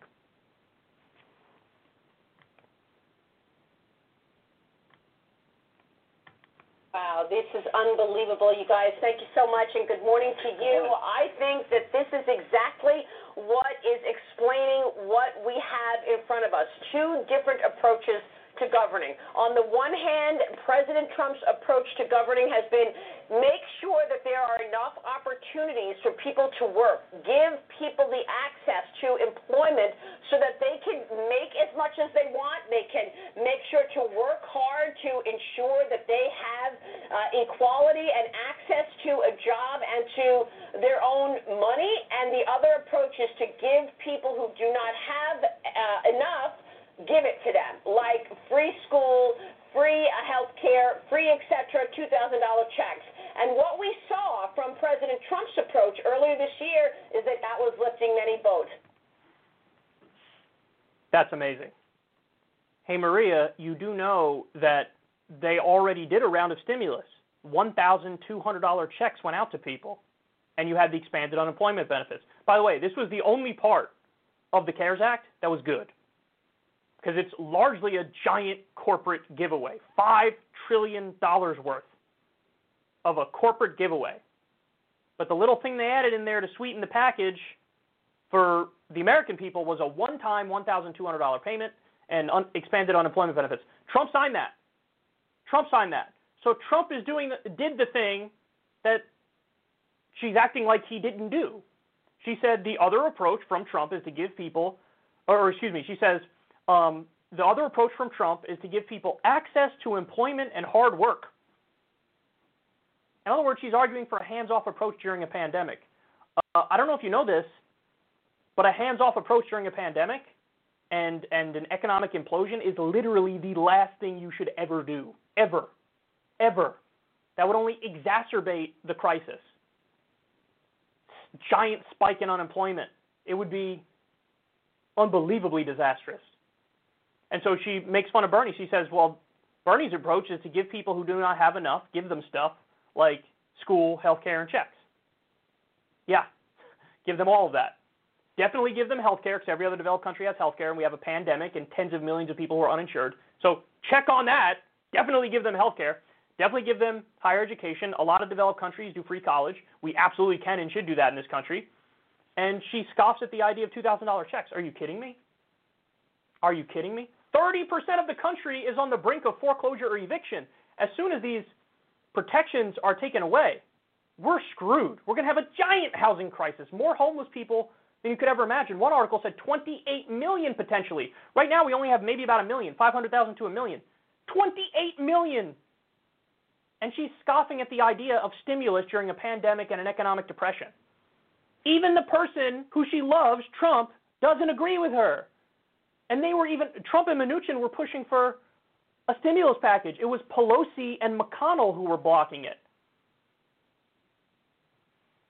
It's amazing the things like,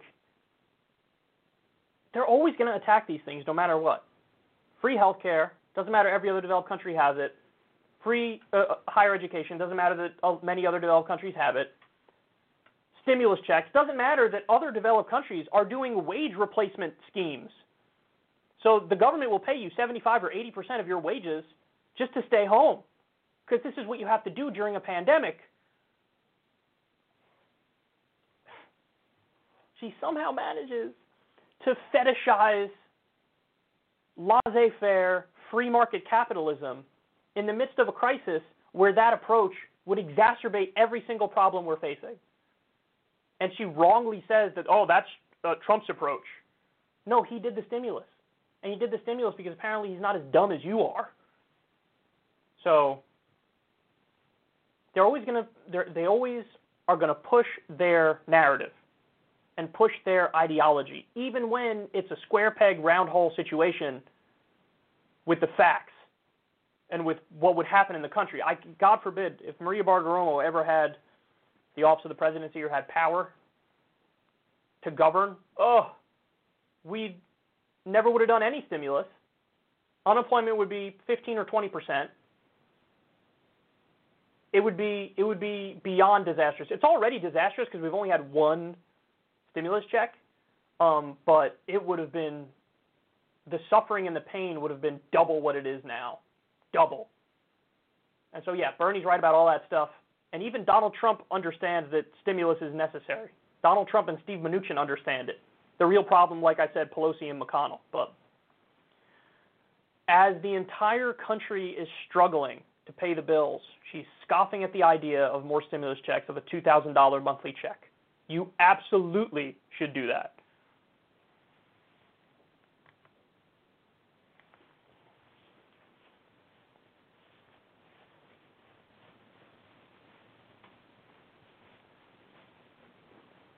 Okay. Now I'm going to lose it on a general.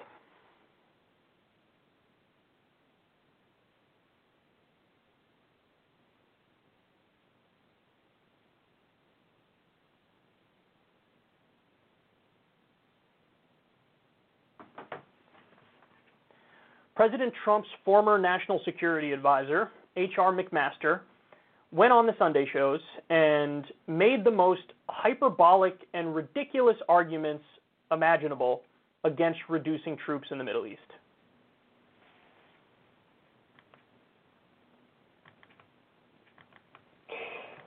Uh, Afghanistan, I know you feel strongly uh, about the conflict there and our troops to continue to serve. Um, this week, President Trump halved the number of U.S. troop presence from 4,500 down to 2,500 by mid-January, even though violence is spiking, even though the Taliban has not cut ties with al-Qaeda. Is the president handing the Taliban a victory on his, the way out the door?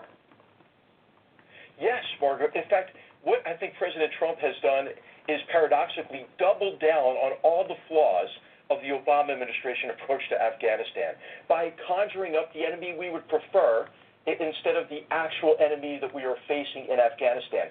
An enemy uh, that, that who, if they win, if the Taliban establishes control of large uh, parts of, of Afghanistan, gives safe haven and support base to terrorist organizations who want to commit mass murder against us on the scale of 9/11, we will be far less safe and, and vulnerable to these groups.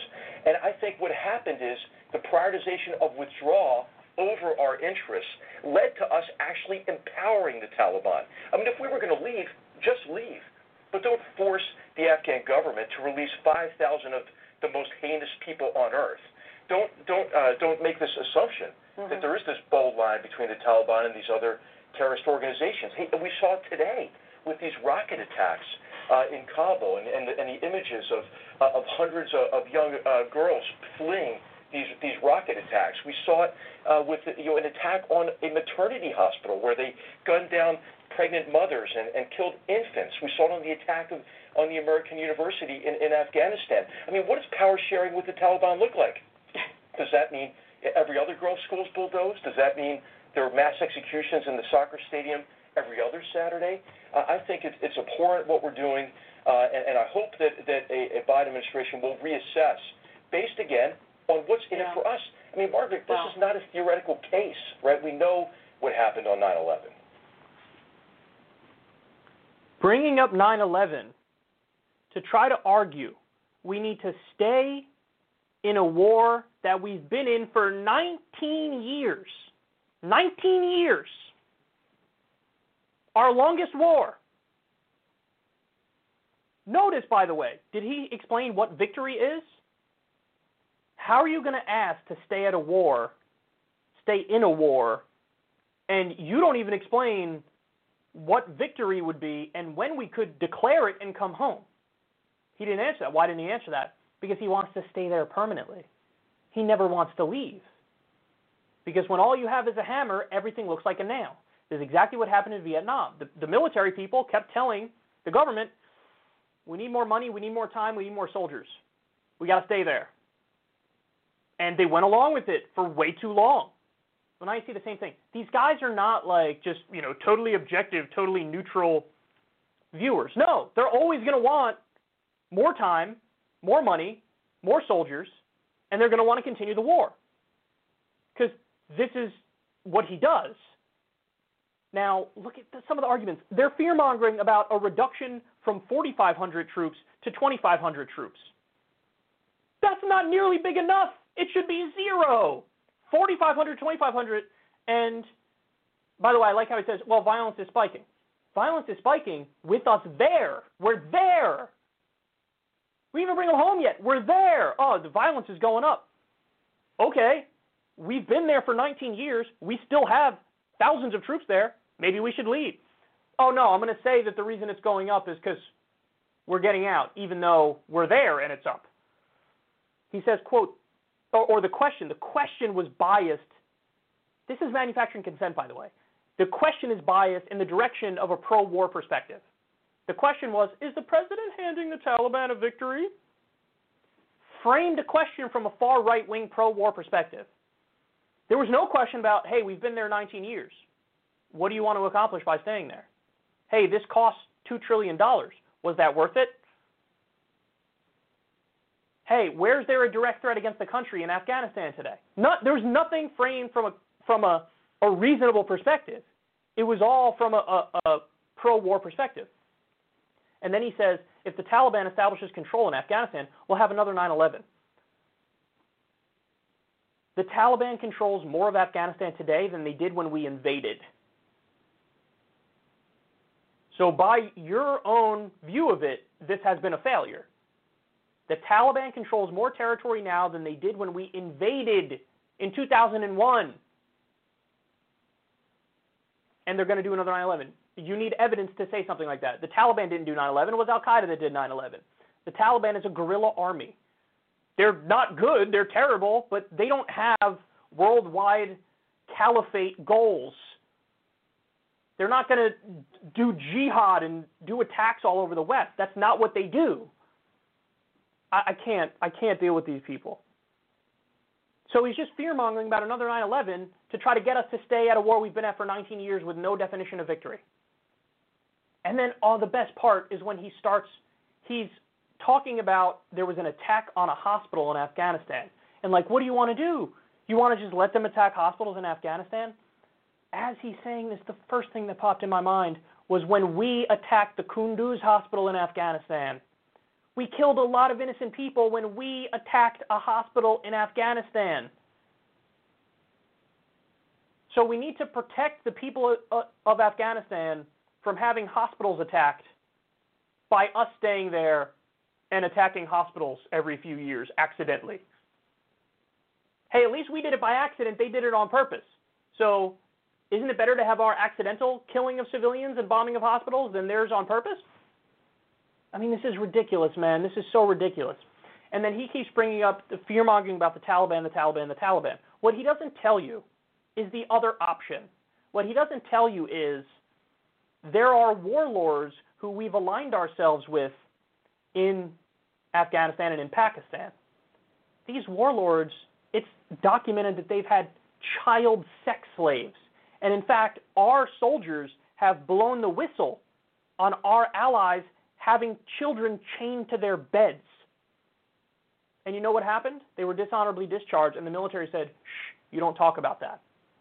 So we need to save Afghanistan from the evil, horrible, terrible Taliban and keep control in the hands of child rapists.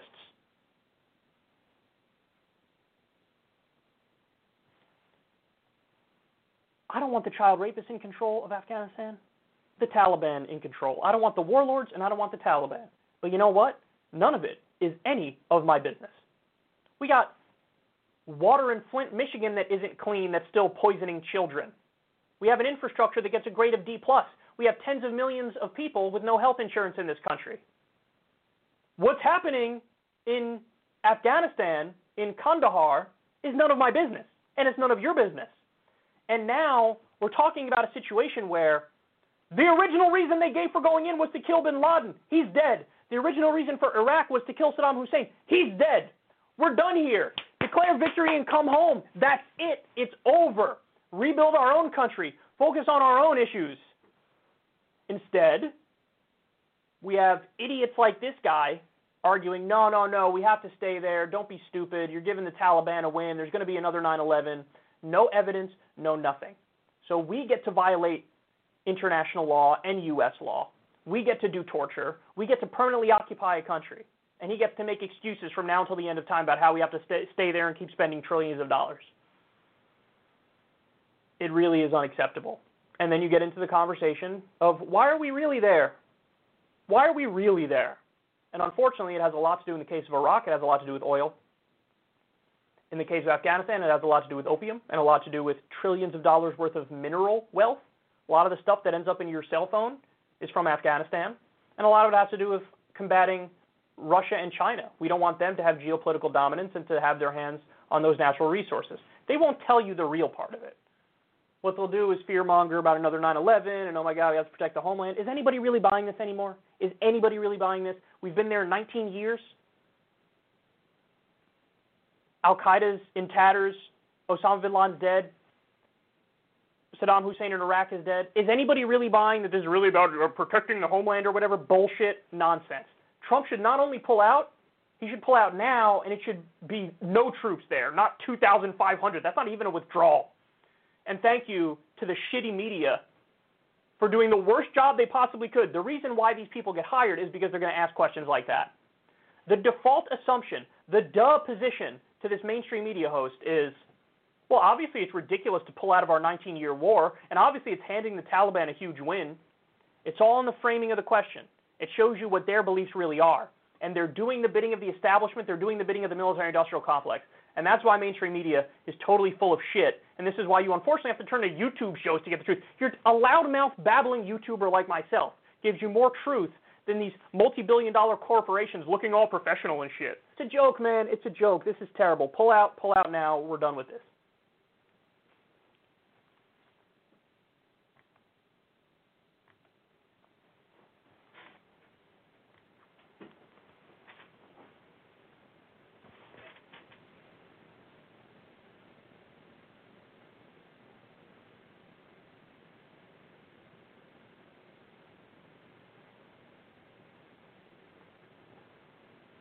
Okay.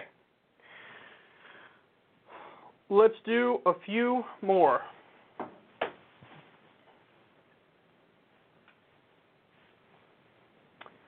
Former MSNBC producer and now whistleblower Ariana Pekary um, tweeted something interesting. She went on Andrew Yang's podcast. Oh, shit, I fucked up. I didn't have the right graphic over my shoulder. Let me start that over for you. All right, let me start that over. Andrew Yang on his podcast spoke to a woman by the name of Ariana Pekary, and um, she is a former MSNBC producer, and she's really, really giving people some hard truth at the moment. So this is from something I tweeted here last night. Former MSNBC producer and now whistleblower confirming the network ignored certain Democratic primary candidates on purpose as a matter of policy.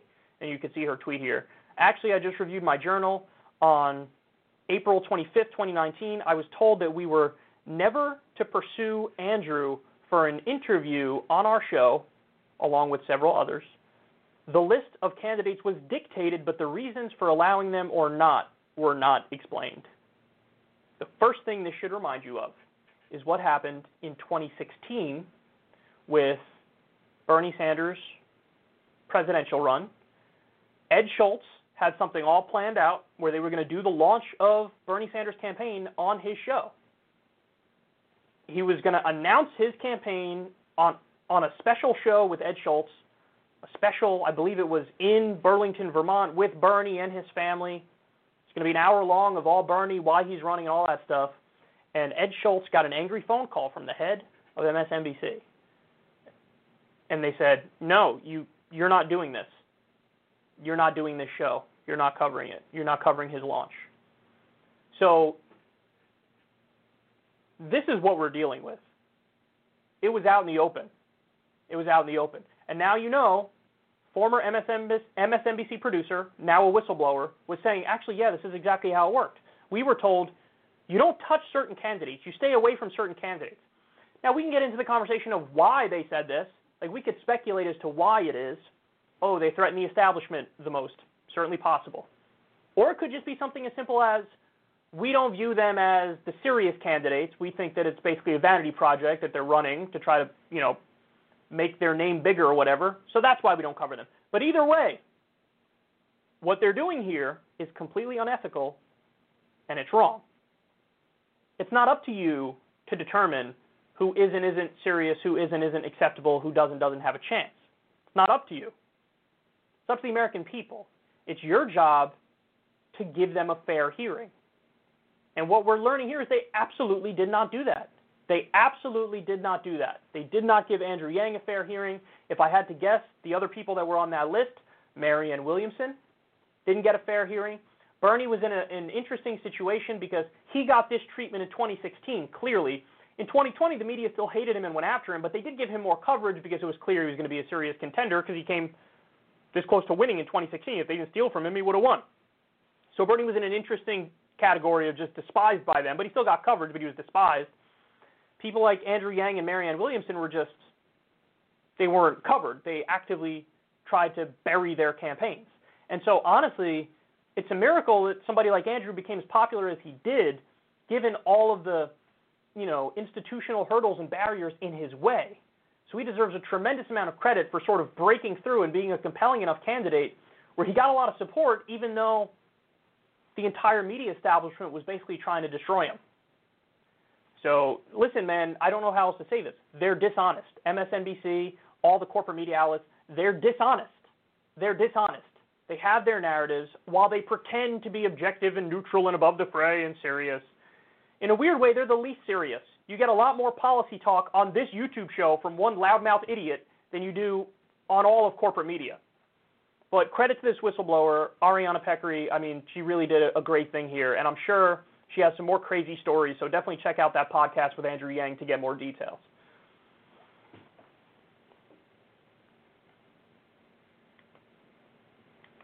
All right, guys. Last story of the day here. Last story of the day.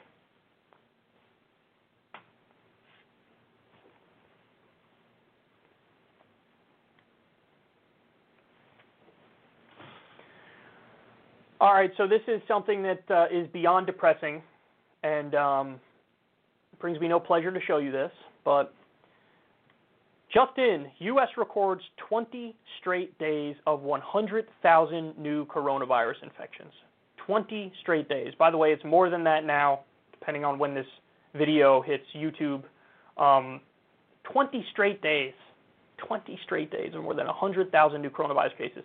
Now, BNO Newsroom says another double donut day in Australia. No new domestic cases of coronavirus and no new deaths. How do you explain that? How do you explain that difference? Listen, we could have been in a situation like that, but we didn't respond effectively. You could either do economic shutdowns, but pair that with either wage replacements for people or universal basic income. That would have that would have worked and we would have kept our numbers down if we did that. Or you could keep most things open with some limited shutdowns and just mandate everybody wears masks and also everybody has some sort of eye coverings. I think there's a strong argument for either one of those approaches. If you do if you do the the economic shutdowns and you pay people, that does limit freedom more because you just can't do things that people would want to do and want to be out and about in there, there in society and you know, if you shut everything down, of course, that does sort of limit freedom in a sense. Um, but that would also be a lot more effective in dealing with the outbreak. That also would really have held the numbers down. Um, so, from a health perspective, that's the way to go. But then, yeah, you could have gone the original Japan route and had universal masks basically and some limited shutdowns, but kept everything else relatively normal.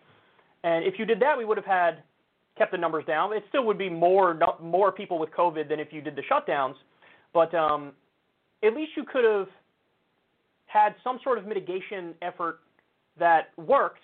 And then in that scenario, you do sort of increase freedom a little bit because people could still kind of go about their normal daily routines, and just the only difference is you're wearing a mask and you're covering your eyes.